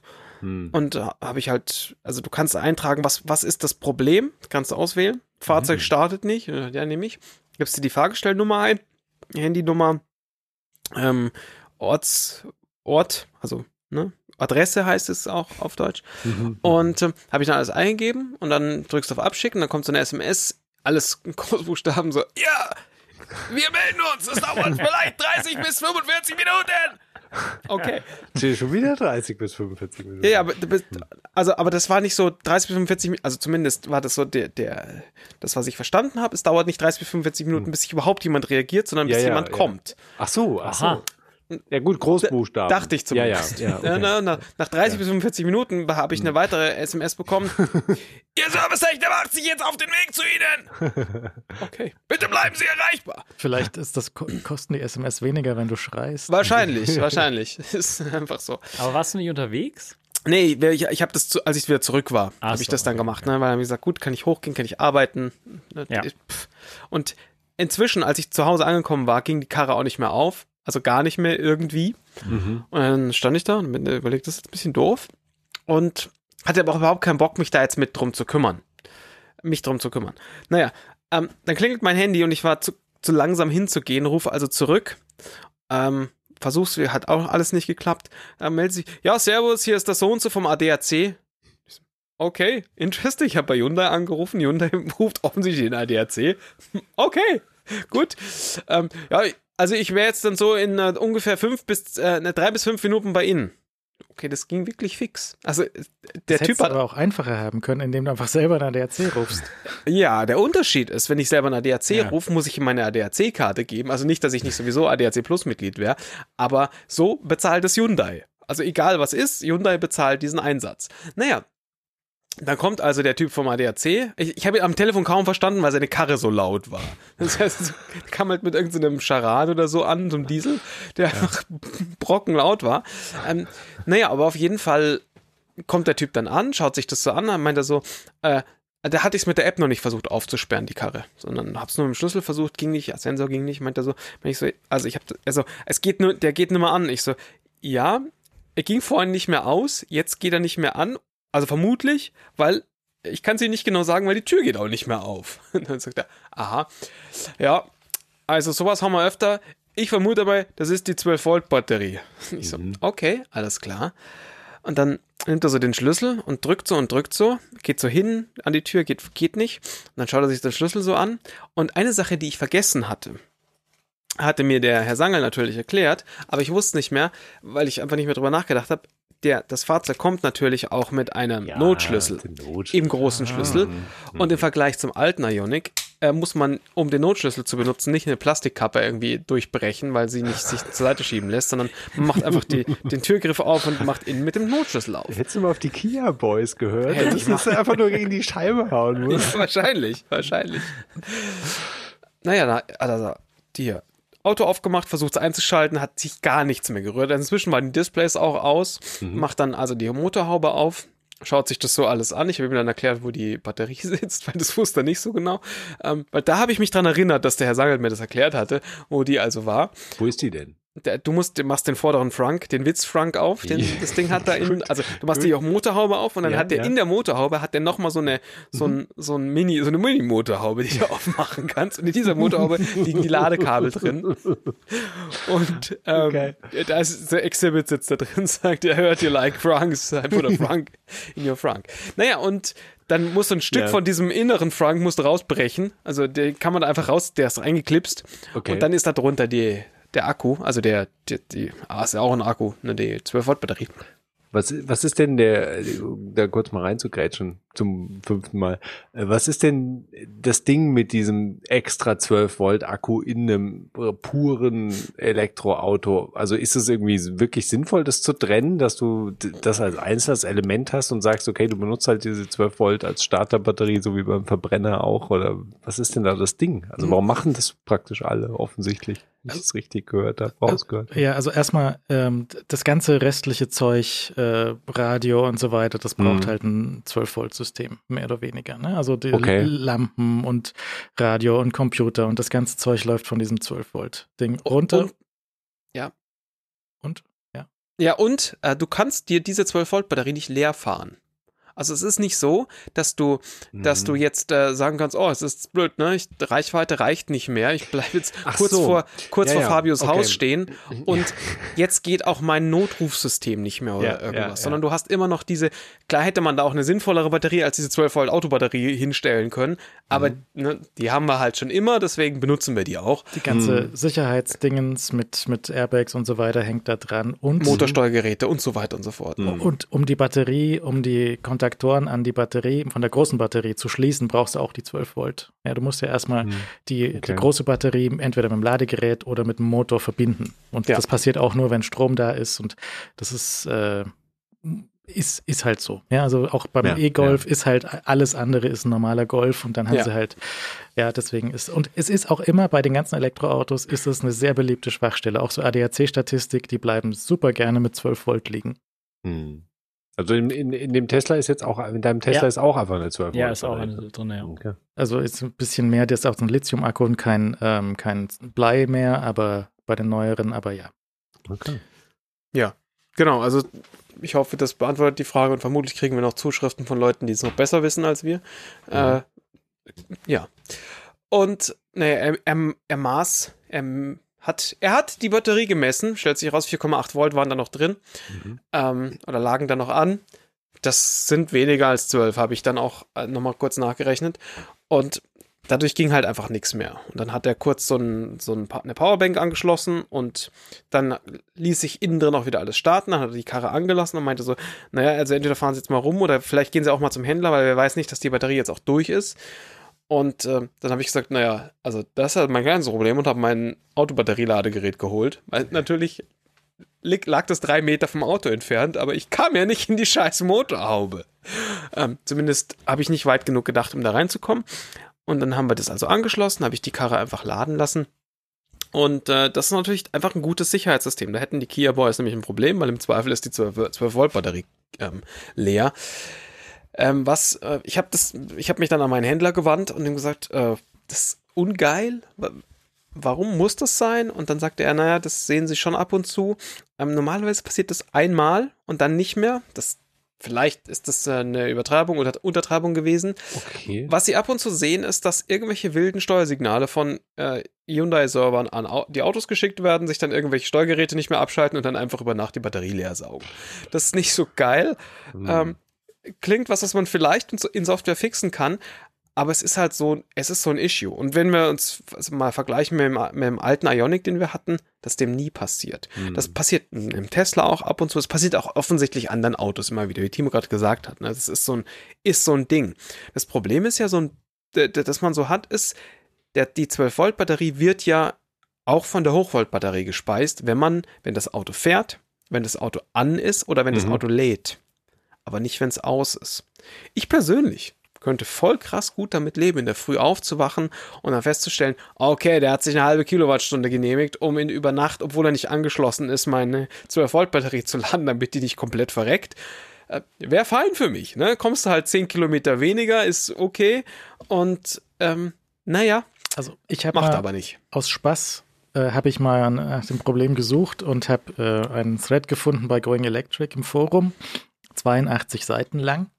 Und habe Oh davon mal so die Hälfte mal schnell durchgeklickt und mal geguckt, was da so los ist, was die so sagen. Also es ist, seit es den Ionic 5 gibt, hat er dieses Problem. Ja. Und die kommen da auf verschiedene lustige Schlussfolgerungen. Also entweder Auto wird wachgehalten von der Wolke, weil irgendwie Leute haben auch so Hei- Hei- Heimautomation an das Ding dran geschnallt und pingen das Ding alle zehn Minuten und gucken, ob der lädt oder nicht. was mein Stromanbieter tut, Mhm. aber äh, wir dürfen nicht vergessen, dass er das schon eine ganze Weile tut. Und das ist jetzt, und wir fahren dieses Auto jeden Tag 100 Kilometer. Das sollte eigentlich reichen. Dann das andere Ding ist, was äh, Leute vermuten, ist, äh, dass der Tankdeckel nicht richtig schließt und oder dort auf einen Knopf im Tankdeckel drückt. Und die, das, der Workaround ist, dass man dort so einen kleinen Filzgleiter reinklebt, damit der Das- Tankdeckel nicht mehr ganz schließt. Okay. Was, wild, ja. aber di- dieser Knopf, der da drin ist, ist ein, wahrscheinlich reicht es natürlich trotzdem, um irgendein blödes Gerät am Leben zu Mhm. halten, weil das ist der Close-Knopf, der dann sagt, oh, ich mach dir das Ding zu. Und dann schaut er wieder, oh, ich mach's Ding zu. Ja, gut, klar. Das ist, ja. Ähm, dann gibt es noch die Sache, dass die meinen, dass das, äh, dass das, äh, das hat so ein Watchdog, dass wenn die Batterie, die 12-Volt-Batterie zu niedrig wird, auch im geparkten Zustand, dann würde der nochmal nachladen und nochmal nachladen und nochmal nachladen, aber der Watchdog sagt nur zehnmal. Und dann macht er das alle zweieinhalb Stunden und dann ist er nach 25 Stunden leer und Hm. geht dann nicht weiter. Andere Alternative ist noch, dass einfach Hyundai zumindest am Anfang vom Ionic 5 einfach äh, Schrottbatterien eingebaut hat und die dann auf Garantie getauscht werden Mhm. Okay. und bleibst da, bleibst auch erstmal einmal liegen. Und ähm, aber insgesamt ist dieser ganze Thread so relativ unzufriedene Leute, die, Hm, die halt ähm, dieses Ding einfach hinstellen, morgens in die Arbeit wollen und dann geht's Ja. halt nicht. Ja, und es lässt sich halt auch nicht rausfinden. Dann haben halt Leute auch so, es, ich habe ich in diesem Thread gelernt, es gibt Batteriewächter. Ja, es gibt so Geräte, die hängst du an, eine, an deine Mhm. Autobatterie und die schreit dann, wenn es leer wird. Ja, was einfach Aufgabe des Autos wäre, aber das gibt es auch also Zubehör für Verbrenner und wenn es kalt ist. Alex kennt das, das, das ist Autobatterie nicht mehr. Ja. Ähm, Ja, ja. Ja mein, mein verstorbener BMW sollte mir eigentlich SMS schicken, wenn der, also vielleicht könnte man da auch irgendeinen SMS-Scam anbauen. wahrscheinlich sollte man das mal Er machen. sollte mir eigentlich SMS schicken, hat er aber nie getan, wenn die Batterie leer läuft. Ist aber auch nie passiert. Also ich weiß nicht, ob das funktioniert hätte im Fall der Fälle. Aber ich fand das immer eine ganz gute Idee, äh, diesen Hinweis zu bekommen, weil das natürlich, erstens weißt du dann gleich, was das Problem ist und machst halt nicht stundenlang da irgendwie rum oder wartest halt auf irgendeinen ADAC oder Mhm. Service oder sonst irgendwas, sondern weißt halt, was da los ist. Und, und äh, das macht es ja dann schon einfacher. Ich habe mal gehört, dass die BMWs von der Wolke durch eine SMS aufgeweckt werden würden. Das heißt, der BMW schläft und wenn du dann irgendwas vom Auto willst, dann schickt der Server eine SMS ans Auto, das wacht auf und meldet sich dann mit Edge zu Hause bei der Wolke. Mhm. Ja, aber es, Hm. das Problem ist halt, du hast bei den Computern halt keinerlei Einblick, was da los ist. Du hast selber keine Möglichkeit, das irgendwie zu debuggen. Ja, also Mhm. du kannst schon gucken, was die Leute da gemacht haben mit irgendwelchen Strommessgeräten, die sie dann da reingesteckt haben. Und das ist halt sehr unzufriedenstellend. Und dann halt auch noch Service, der dich, der dir halt nur ein ADAC schickt. Und ich, es, es könnte ja auch, die App könnte ja auch sagen, ey, meine Batterie ist, äh, 12 Ja, Volt das- System ist leer. Das Ja. erstaunt mich eigentlich, dass weder das Fahrzeug noch das, die App dir halt in irgendeiner Form signalisiert hat, was das Problem ist, weil das ist ja eigentlich, dann für das Fahrzeug muss ja offensichtlich sein, was das Problem ist. Also Und es gibt offensichtlich auch die Fehlermeldung auf dem Display. Da habe ich auch Screenshots gesehen oder Fotos gesehen im Netz. So, Hyundai sagt, also Ion- Ioniq sagt, 12 Volt System ist schwach. Mhm. Hast du auch nicht bekommen. Nee, gar nicht. Also, das, der war am, am Abend davor noch im Einsatz und da war alles shiny. Mhm. Und er, also hing Nacht über Nacht auch nicht am, am Ladegerät. Ähm, so ist es nicht, weil das halt nicht nötig war. Und wir, der hatte noch 70% Akku am Abend. Also eigentlich war das, wäre das alles fein gewesen. Ja, also ein bisschen, bisschen mehr. Ich habe aber gesehen, es gibt äh, für den Ioniq 6 gibt es ein Update, was diese Navigation über Ladepunkte ermöglicht. Das sollte auch auf den 5 dann zurückkommen. Es ist jetzt nicht direkt schnell. Es dauert halt so 30 Sekunden, bis der die Route sich zusammensucht. Was aber völlig in Ordnung Geht ist. schon, Ja. aber Also gerade wenn ich eine Route habe, die so lange ist, dass ich zwischendrin laden muss, ich habe 30 Sekunden, Ich habe auf jeden Fall 30 Sekunden, weil jedes Mal, wenn ich diese Kackkarre starte, ist das nicht weghomologisierte. Ähm, hey, Sie fahren übrigens auf Straßen, bitte achten Sie auf den Straßenverkehr, weil das ist voll wichtig. Ähm, Ding, das ich nicht wegschalten kann. Da warte ich auch jedes Mal drauf, zumindest wenn ich dann mein blödes Fahrprofil umschalten äh, möchte, weil anders kriege ich das nicht umgeschalten. Ja, als einfach der Kruzifix. Genau. Die andere Sache ist noch, das betrifft ja meine Dashcam zum Beispiel auch. Die Dashcams, die zeichnen ja nonstop auf diese SD-Karten auf und ruinieren damit diese SD-Karten. Entweder weil die SD-Karte aufgibt oder weil sie mit dem äh, schrottigen FAT-Fettdateisystem dort draufschreiben und das halt irgendwann zerschießen. Aber zum Glück ist ja da. Das kann, das kann der Tesla übrigens auch, ne? Weil ich bin hier da mit dem, mit dem äh, Tesla gefahren, habe Frau und Kind abgeliefert und bin zurückgefahren und fuhr durch eine engere Straße und es kommt mir eine Feuerwehr entgegen, die zurückfuhr zur, zur Wache. Also nicht mehr mit Blaulicht oder irgendwas. Und die hatte das Hindernis auf ihrer Seite. Und also ein geparktes Auto und da war auch Platz. Aber die haben trotzdem, und ich war da eigentlich schon fast vorbei und, oder, ne?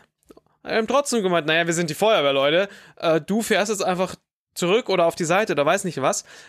Habe ich dann gemacht, ich bin auf die Seite gefahren, so weit es ging, nämlich bis in den Randstein rein mit der Alufelge und äh, habe da jetzt die ruiniert ein bisschen, die eine von dem Auto, das ich verkaufen möchte. Zum Glück nur die Winterfelge und ähm, dachte mir, die Arsch, also die aschgraue, Feu aschgraue Feuerwehr mit rotem Anstrich. Äh, das fand ich nicht so cool und haben gedacht, speichere ich auf meine Dashcam.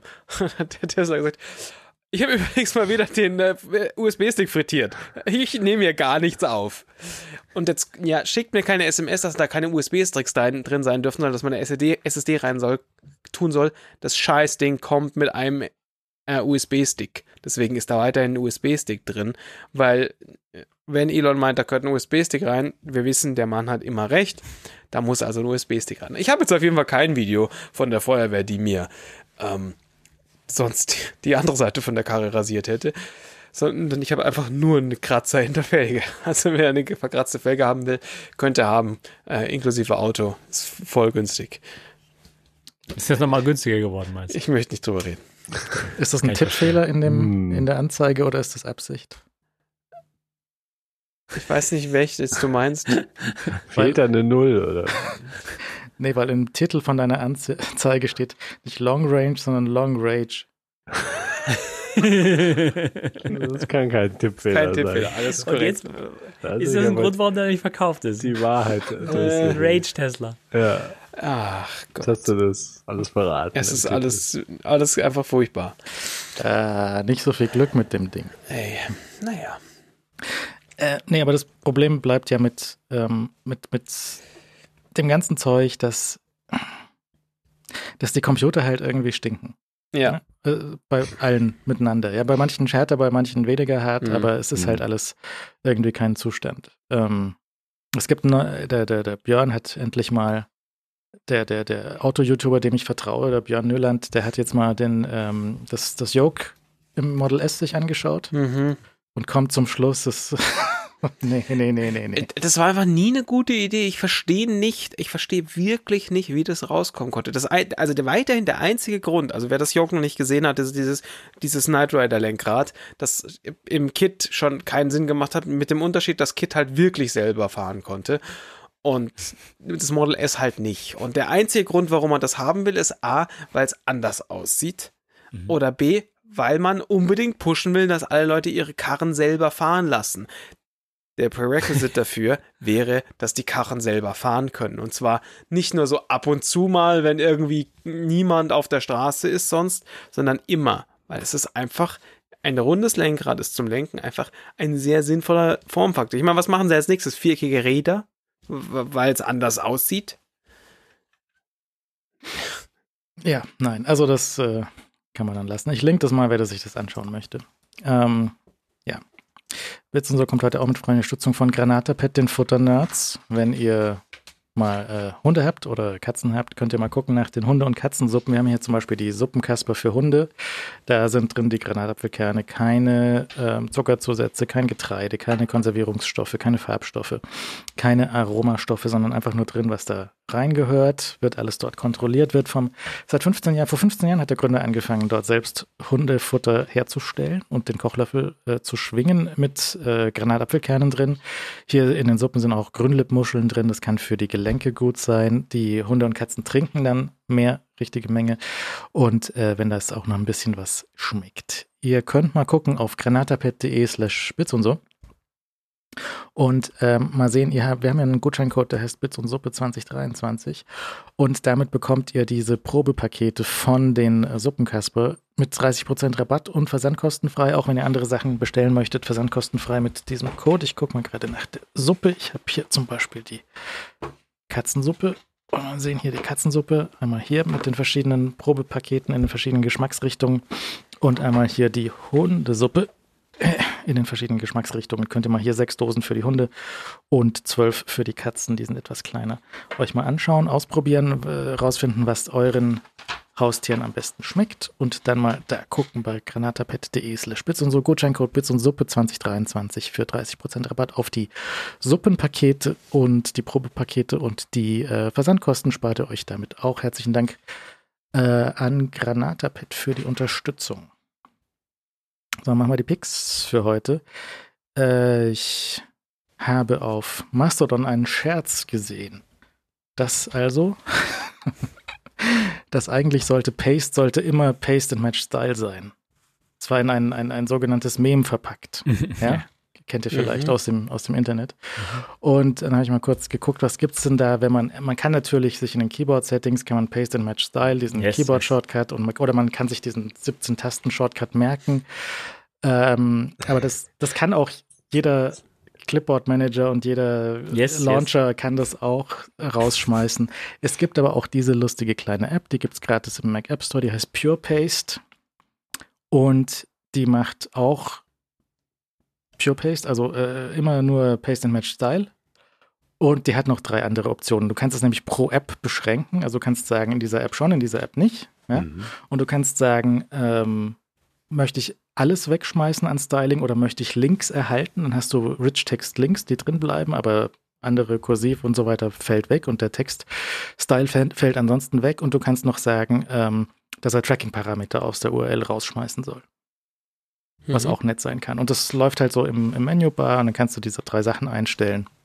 Und du kannst ihn per Tastenkombination ein- und ausschalten und kostet nichts und hat keine Netzwerkberechtigung. Also die Chance, dass er dein Clipboard stiehlt, ist relativ gering und das sieht so ganz lustig aus. Mhm. Jo. Ja, ist nicht so blöd irgendwie. Kurz und schmerzlos, glaube ich. Ja. Was hast du, Bast? So, ich hab, bringe einen E-Mail-Client mit. Ne? E-Mail ist, glaube ich, das nächste große Ding. Das, jetzt haben wir Mastodon. Nächstes, denke ich, wird E-Mail einfach Mhm. was werden. Da, ich sehe da, ich sehe da viel und ich benutze den jetzt schon eine Weile. Und zwar ist das Spark von äh, Reddle. Reddle? Readle? Ja. Read- Riddle? Riddle. Riddle. Whatever. We- Weirdle. Riddle. Genau. Äh, ist ein E-Mail-Client für äh, alle Plattformen tatsächlich. Und das fand ich sehr, sehr angenehm.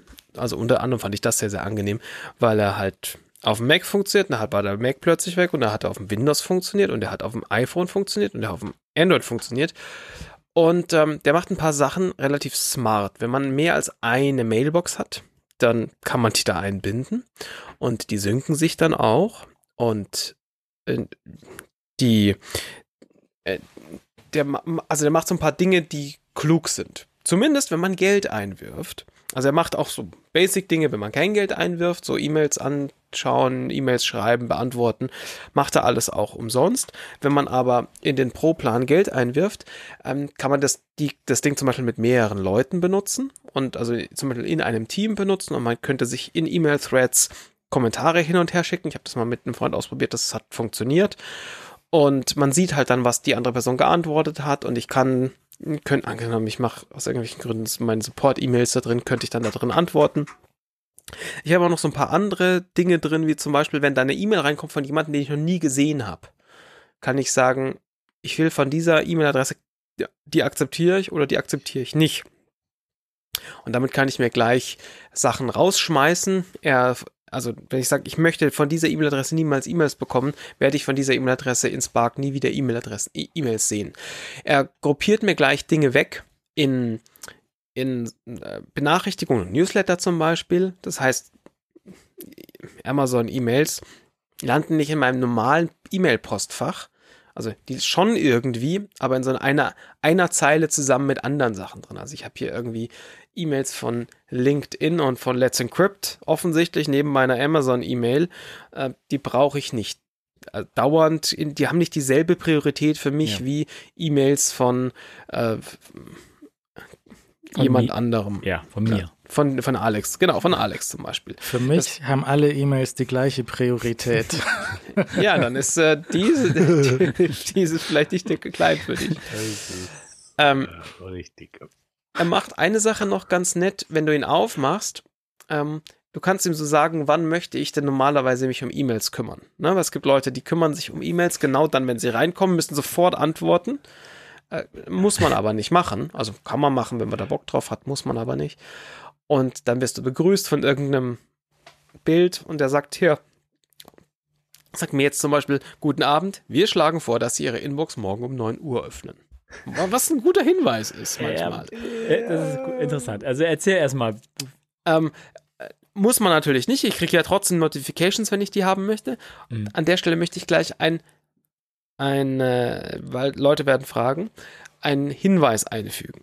Um mir Push-Notifications über meine E-Mails zu schicken, braucht äh, Spark die brauchen die Spark-Server entweder OAuth-Credentials für einen Google-Account oder für whatever, oder sie brauchen meine Credentials. Das brauchen die einfach, das geht nicht anders. Und wenn also das. Es geht schon anders, aber sie haben es so umgesetzt.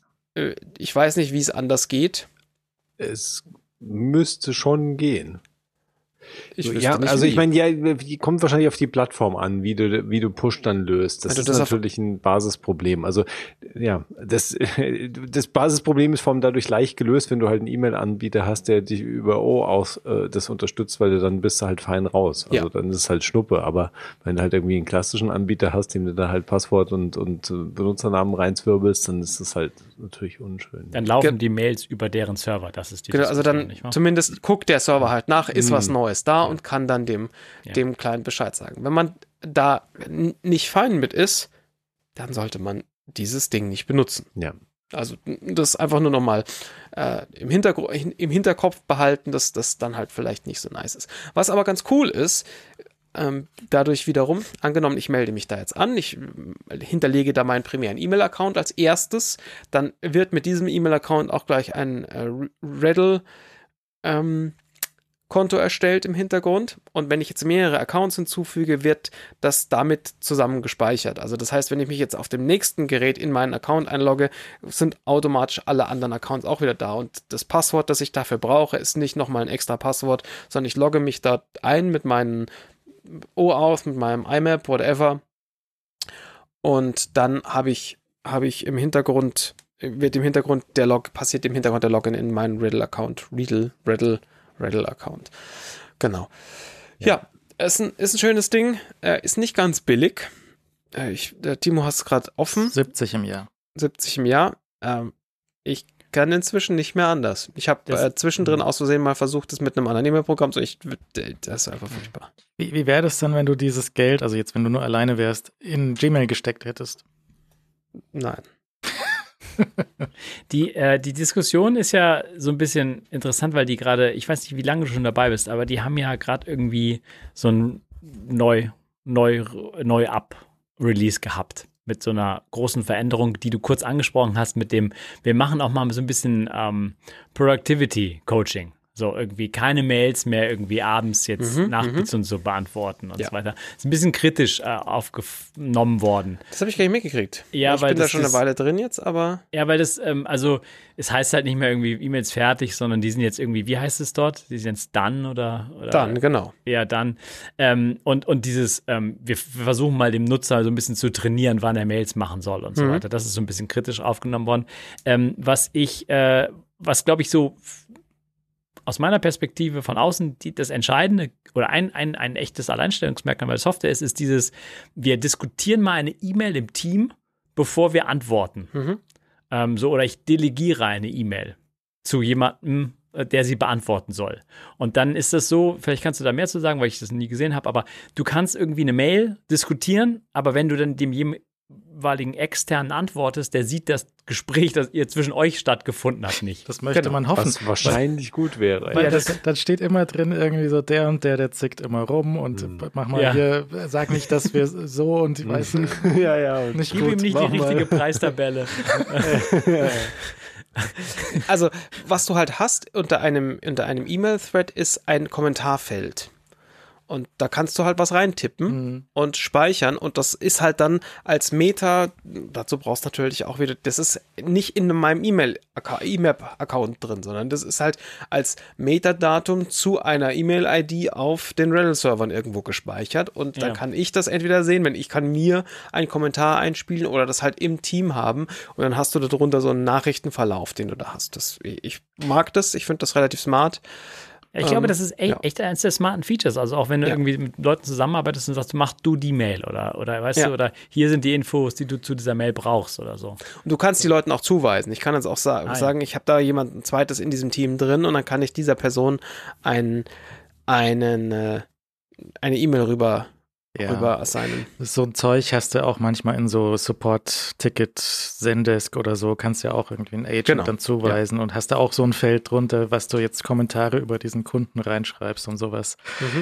Brauche ich alles nicht, weil ich es alleine mache. Ich habe zum Beispiel gerade während der Sendung ich Support-E-Mail beantwortet, weil es die einzige Chance, dass ich diese Mail sehe. Die kommt rein, muss ich sofort beantworten, sonst ist sie weg. Also wenn, wenn ihr mal mal Support-E-Mail schreibt, wenn nicht gleich eine Antwort kommt, einfach nochmal versuchen zum Beispiel. ähm, Das ist ja sehr feedbasiert bei dir, E-Mail. Das Ja, ist ja, so sweet, Twitter. äh, E-Mail ist halt ist halt kaputt, aber trotzdem das das einzige und äh, wenn SMS nicht hilft, dann muss halt E-Mail ran. Ja, ja. Gut. Also, ja, kann ich empfehlen. Ich mag das sehr. Vielleicht einfach ausprobieren, wenn man mit dieser Passwortsache kein Problem hat. Gut. Leo, was hast du? Ich habe auch nochmal einen Mastodon-Client äh, diese Woche, weil wir hatten ja mehr oder weniger hattest du ja letzte Woche schon oder vorletzte Ivory gepickt. Ich weiß gar nicht mehr, wann es war. Mhm. Ivory ist ja jetzt auch Mac nochmal ein bisschen breiter. Die äh, Desktop, die, die Mac Desktop Beta rausgefallen, äh, wenn man da Interesse hat. Ich weiß nicht, ob sie jetzt inzwischen wird es vielleicht schon wieder voll sein. Die war ja etwas langsamer, weil die iOS-Version, die Beta, da wurde natürlich, da waren die Plätze im Testflight waren ja sofort weg, aber äh, bei der Mac Beta äh, war es ein bisschen langsamer. Ich weiß nicht, ob da noch irgendwo Plätze zu holen sind, aber ähm, ich picke nicht Ivory, sondern äh, einen kleinen Client, eine App namens Mona, die es auch sowohl für ähm, iOS, also iPhone, iPad und eben auch für den Mac gibt. Das ist von einem Entwickler, der vorher eine Twitter-App auch entwickelt hat, die glaube ich Spring heißt. Korrekt. Das weiß Korrekt. Alex Ja. gut, dass er es weiß, hatte ich mir gedacht. Ähm, und der hat jetzt Mona dann auch, glaube ich, relativ schnell aufgesetzt, auf, wahrscheinlich auch auf einer ähnlichen Basis wie halt sein Twitter-Client. Ich hatte den, den äh, Twitter-Client Spring hatte ich nie im Einsatz. Äh, da war aber ist sozusagen an mir vorbeigegangen, weil ich bei Twitter war ich gut bedient mit meinen äh, geliebten Kandidaten äh, Twitterific und äh, Tweetbot.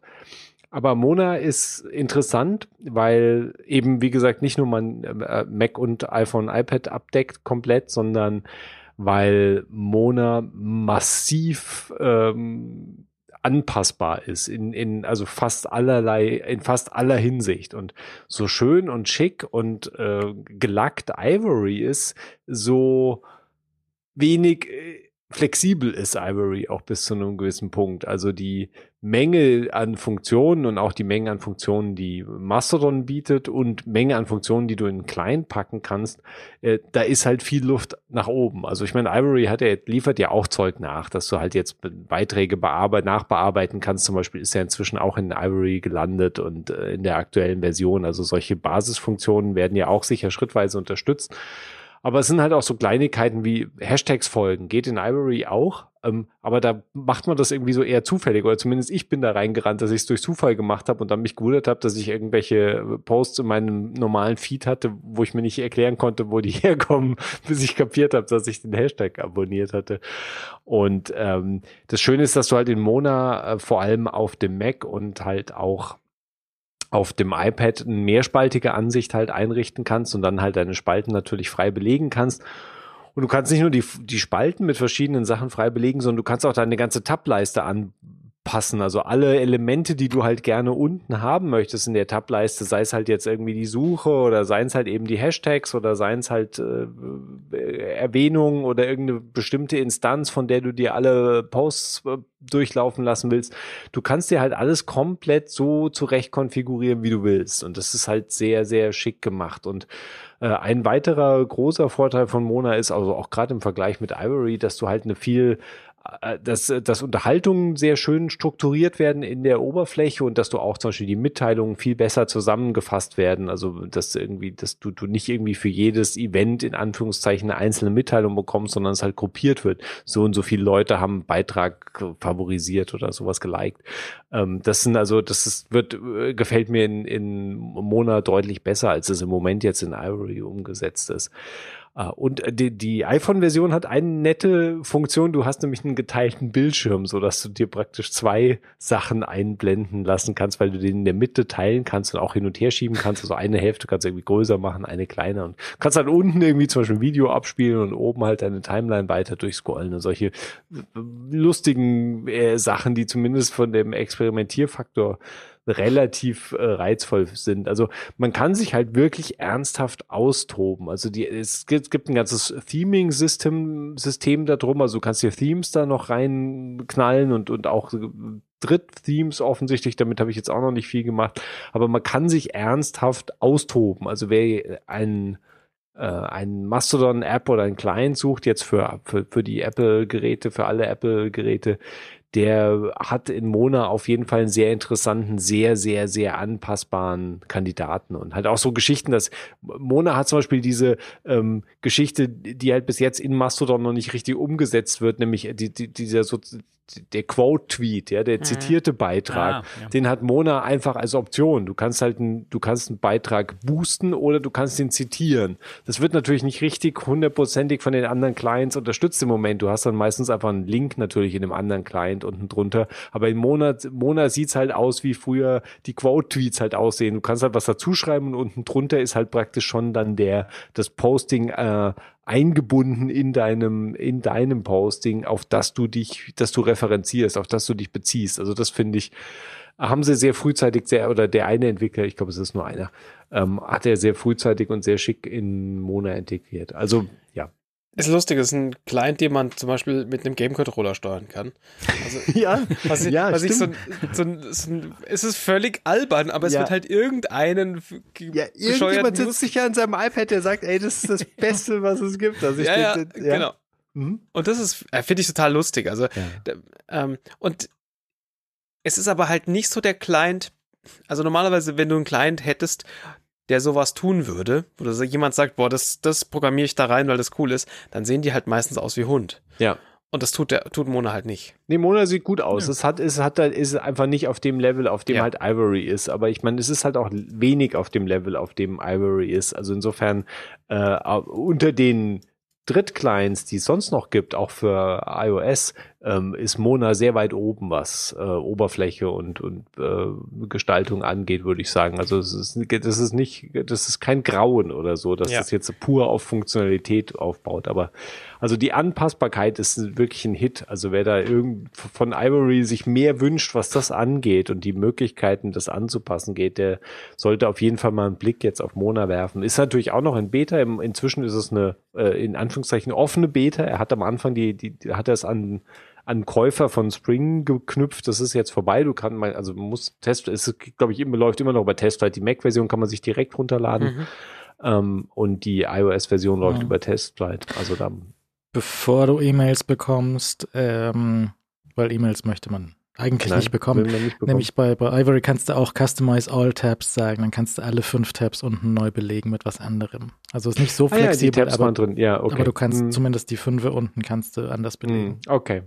Ja, nee, nee, es gibt schon bei, es ist nicht so, dass Ivory irgendwie gar nicht anpassbar wäre, aber es ist einfach, also im Vergleich das mit dem, was du halt ja. in Mona machen kannst, ist es relativ ja. wenig im Moment noch. Ich meine, Ivory entwickelt sich ja auch relativ flott vorwärts und wir haben ja auch gesehen, dass Tweetbot äh, was Tweetbot halt konnte natürlich und deshalb kann man ja schon sehen, wo es mit Ivory auch die Reise hingeht und ich mag halt auch Ivory vom Design und von dem ganzen, wie es sich halt einfügt.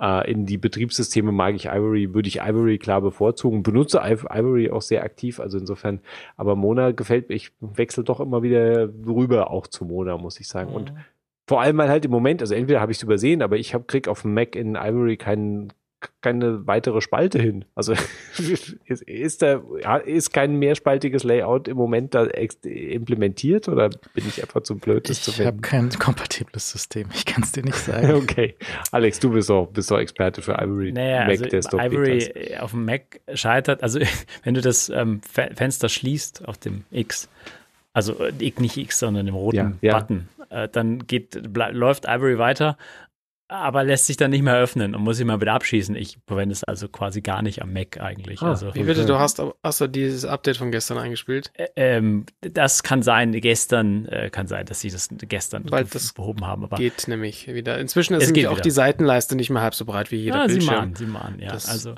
hilft sehr. Ja, also macOS und, und diese Social Media Dings, die kommen bei mir nicht so, so präferiert zusammen wie auf dem iPhone oder auf dem iPad. Ähm, hm, die Monat, glaube ich, auch diesen äh, globalen Sync, oder? Über ja, die, er macht auch über iCloud den Sync. Ja, ja, das ist, das also diese Customizability ist bei Spring absurd gewesen und ja.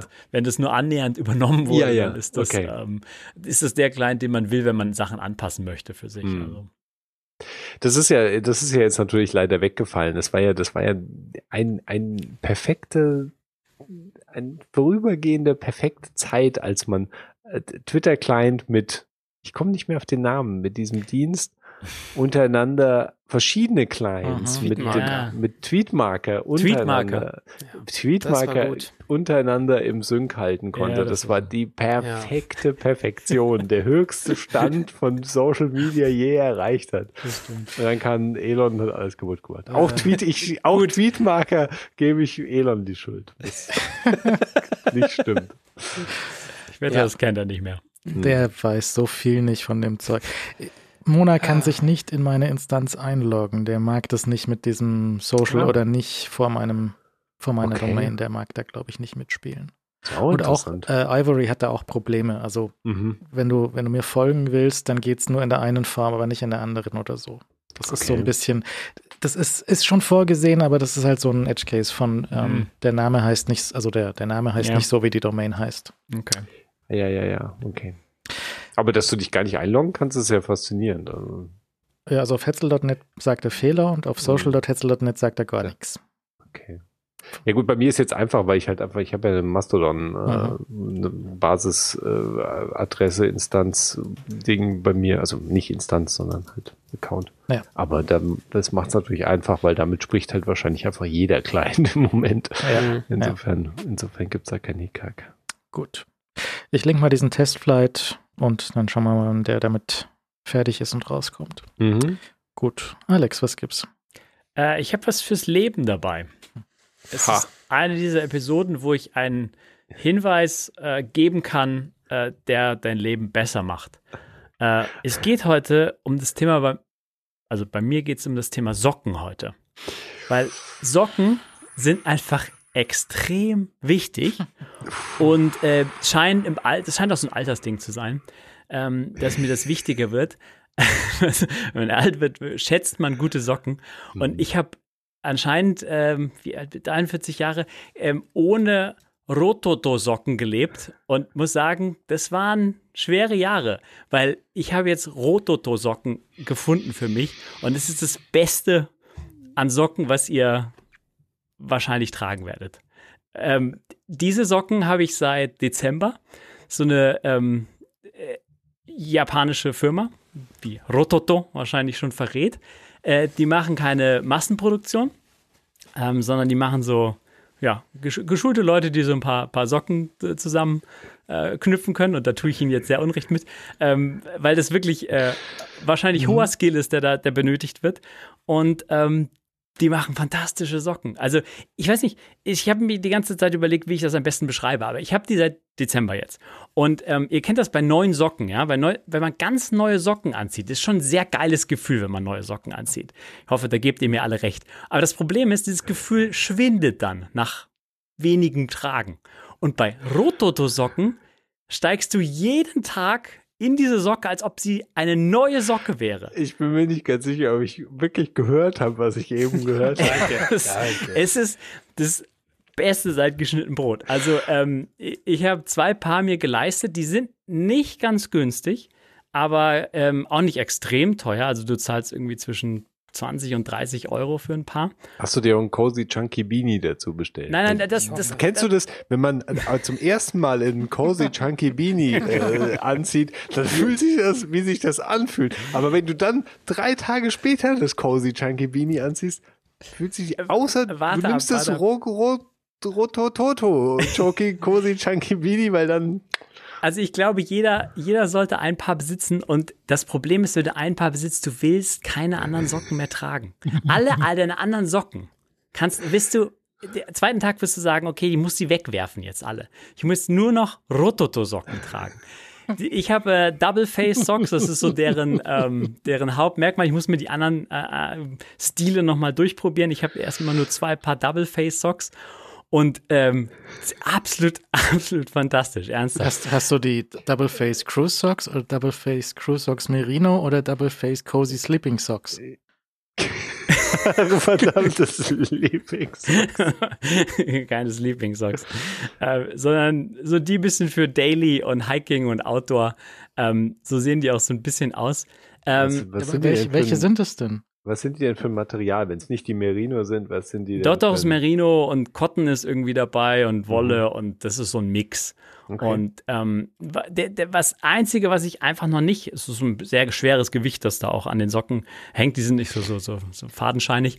Ähm, äh, was ich nicht sagen kann, ist, wie lange sie wirklich halten. Also ich, ich habe noch keinen Test, also ich habe Ja. jetzt zweieinhalb Monate ähm, abgerissen und also ich will nichts anderes mehr tragen. Wasch die ganz normal, kannst du ganz normal in der Waschmaschine und dann hängst du sie auf und dann trocknen sie so eine halbe Nacht und dann sind sie Sind perfekt dann? und dann sind sie halt wie neu. Ja, das ja. ist halt einfach, das ist fantastisch. Was sonst bei keinem Socken so ist. nee, es gibt, es gibt, also Socken Hm. sind ja so, also ernsthaft gute Socken äh, ist einfach ein fantastisches Gefühl, wenn du da morgens einsteigst. Wie Und- viele andere Socken, die du bisher hattest, hatten Merino-Wolle drin? Ke keine Ahnung. Keine Ahnung, weil ich auf Socken nie My Wert ge- point, exactly. weil ich, weil, weil, weil ich auf Socken nie Wert gelegt habe, aber das falsch gemacht habe, mein Leben lang falsch gemacht habe. Und jetzt habe ich es einmal richtig gemacht und habe das Licht gesehen. Also ähm, das muss man ausprobieren. Das kann man verschenken, ähm, das kann man sich selbst schenken. Ähm, ich ich werf, werf das einfach nur mal in den Raum und ihr könnt mir dann einfach irgendwann in den nächsten Monaten und Jahren Danke sagen für diesen Tipp. Ich bin hier. Ihr wisst, wie ihr mich kontaktiert. Äh, Rototo ist Das- der, der Socke aus Japan. Das Schlimme an der Sache ist, ich erinnere mich an diverse, mal von dem Wasserkocher abgesehen, an diverse Dinge, wo Alex so, Ja. So Alltagstipps gegeben hat Ja. und wir haben ihn einfach hardcore ausgelacht. Und dann so ein bis vier Jahre später muss, kommt man so klein mit, mit äh, Schiebemütze an und sagt, übrigens, Alex hat recht. Und ich habe so ein bisschen Angst, Ja. dass, irgend, dass Ja, ich irgendwann ja. diese blöden Socken anziehe ja, und einfach ja. nicht verstehe, wie ich jemals mit diesen Lumpen, die ich jetzt an den Füßen habe, wie ich damit jemals leben konnte. es, ich bin mir dieser Position bewusst und das ist, ich werfe den Tipp auch nicht einfach so, weißt du, mal mir nichts, dir nichts in die Runde. Äh, ich bin nach zweieinhalb Monaten extrem begeistert und ähm, ja, ich, ich, ich, gebe dir einfach mal so weiter. Komplett geruchsneutral. Also Merino? äh, sehr, sehr, sehr ansprechend, einfach trotzdem warm und, und äh, gibt es halt in verschiedenen Ausführungen und so kann man sich mal äh, durchklicken, was, was die so haben. Und es gibt halt, es ist halt Vertrieb über verschiedenste Kanäle. Ähm, also du kriegst die so bei, bei normalen ähm, ja, Kleidungsausstattern, so ein bisschen was Spezielles ähm, unter dem Namen halt, äh, die, wo sie heißen, äh, die, ja, wo sie herkommen, wo, wo sie heißen, sind halt Socken aus Japan. Ähm, die sehen jetzt auf den Produktfotos jetzt nicht so durchgestylt aus, wie jetzt andere Socken oder Mhm. so, sondern die sind, hat da jemand auf den Tisch geschmissen. Mhm. Ist das so, so ein Ding, dass die so ein bisschen handgemacht und. Die sehen so ein bisschen, hand, sie ein bisschen handgehäkelt aus. So. Ja, ja, das ist so ein bisschen wie Oma irgendwie handgehäkelt. Sehen die so ein bisschen, meine auch, so ein bisschen aus. Ähm, aber sie fühlen sich halt entsprechend geil an. Sie haben halt auch, was mich zum Beispiel interessiert, weil wenig Haare, Winter sehr kalt, Mhm. Mütze, Mhm. ja, Mhm. Leo Mhm. kennt das. Mhm. Sie haben halt auch so eine, so eine Merino-Mütze für 70 Euro, die vielleicht total fantastisch ist, aber halt Ja. 70 Euro. Ich habe gerade so eine Mütze jetzt durch, die kriegt Löcher und das brauche ich eine neue Mütze. Ja, probier's mal Cozy Beanie. Extra Rotor- fein Merino Roll-Up Beanie. Mhm. Und ähm, ist halt ein bisschen teuer, aber ich meine, Basti, schau mal, das mit dem Schnauzbart, das Ja. kommt, das kommt zurück. Das, kann das man ist das alles Ding. machen. Ich ja. sag mal, ich sag mal so, den behältst du jetzt. Ja. Weil das sieht voll gut aus. Schon, schon. Ja, ich habe mich da auch schon völlig dran gewöhnt. Ja, hat ja eine Sendung gedauert. Selbstverständlich. Das Kannst du dir mal so. weitergeben, Mhm. familienintern. Also, ne, meine Frau hat mich jetzt schon länger so gesehen als ihr. Ja. Und Hat sich noch nicht dran gewöhnt. vorhin wieder so beim Abendessen, da wir saßen da so und irgendwas. Und dann guckt sie mich wieder so an und schüttelt einfach nur den Kopf. Aber Und ich habe nicht, hab nicht mal was gesagt. Also oft ist es so, dass ich was sage und sie mich anguckt und einfach den Kopf schüttelt oder dass sie irgendwie so Aber auf ihren Nachnamen schaut und den Kopf schüttelt, auf unsere Ehekunde schaut, den Kopf schüttelt. Aber da einfach nur den Bart angeschaut und den Kopf geschüttelt. Aber hast du auch deinen Meister Eder Kluft an oder warst du einfach normal? Wann bin ich schon mal normal? Aber ähm, Ja, ich, ich vermute ja, dass einfach deine Frau standardmäßig mit dem Kopf schüttelt, weil du irgendwas weil Interessantes ich, weil ich anhast existiere. oder so. Weil ich, irgendwas Seltsames dir ausgedacht hast. Also auch. Sch- Schau mal, der, der Typ zum Beispiel, der mit der Mütze, der würde Ja. ohne den Schnauzbart voll langweilig aussehen.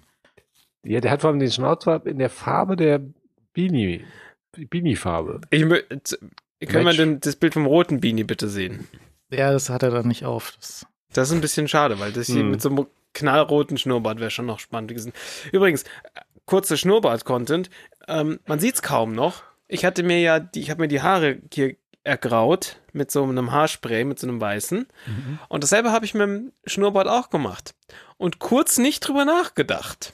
Und habe mir den Schnurrbart eingesprüht und halt einfach ein Kilo Treibgas in die Nase. Ziemlich gut. Kann man mal machen. Ich war wach danach. Ähm, ja. ja, äh, ich, bin- ich würde sagen, du behältst den, den Schnauzbart, äh, Alex behält den, äh, die, die Socken. Die Socke. Und, mh, vielleicht kaufe ich mir so eine Mütze, weil ich, ich gucke auch manchmal auf YouTube so Vorschläge, YouTube Homepage. Da sind für mich ganz oft sind da so koreanische oder japanische Leute, die irgendwas bauen oder machen oder kochen Ah. oder sowas. Ah. Weißt du, so winzig kleine Backstube in Japan Ja. macht, halt, macht halt so ähm, Kuchen. Ja, Mhm. Ja, Kuchen. sehr gut. Oder, oder halt sowas und Socken und Ja. ich. Schon gut. Ich hätte jetzt Bock auf Kuchen. Mhm. Das ist Krapfenzeit ist übrigens. Ja, ja, ja, hier im übermorgen oder so ist Krapfentag. Da müssen wir, glaube ich, mal vorbeikommen. Und Ah, Krapfen. äh, es gibt hier so ein Krapfen-Aktionsdings beim Dings. Und es gibt ein neuen Online, neues Online-Angebot ab übermorgen oder so. Da müssen wir unbedingt hin. Und Krapfen. Ich weiß nicht genau, wovon du redest, aber ich habe äh, Wir hätten Ja. ja Krapfen, ja. Sehr hellhörig geworden. Gut. Ähm, ja, äh, sehr gut. Wir, wir, wir schauen uns das mal alles an und ähm, die Woche hatte so sehr slow angefangen mit News und hat dann sehr stark aufgeholt. Ist wohl wahr. Schauen wir mal, wie das äh, nächste Woche aussieht. Danke sehr. Guten Abend. Gute Nacht. Wiederhören. Gute Nacht. Servus.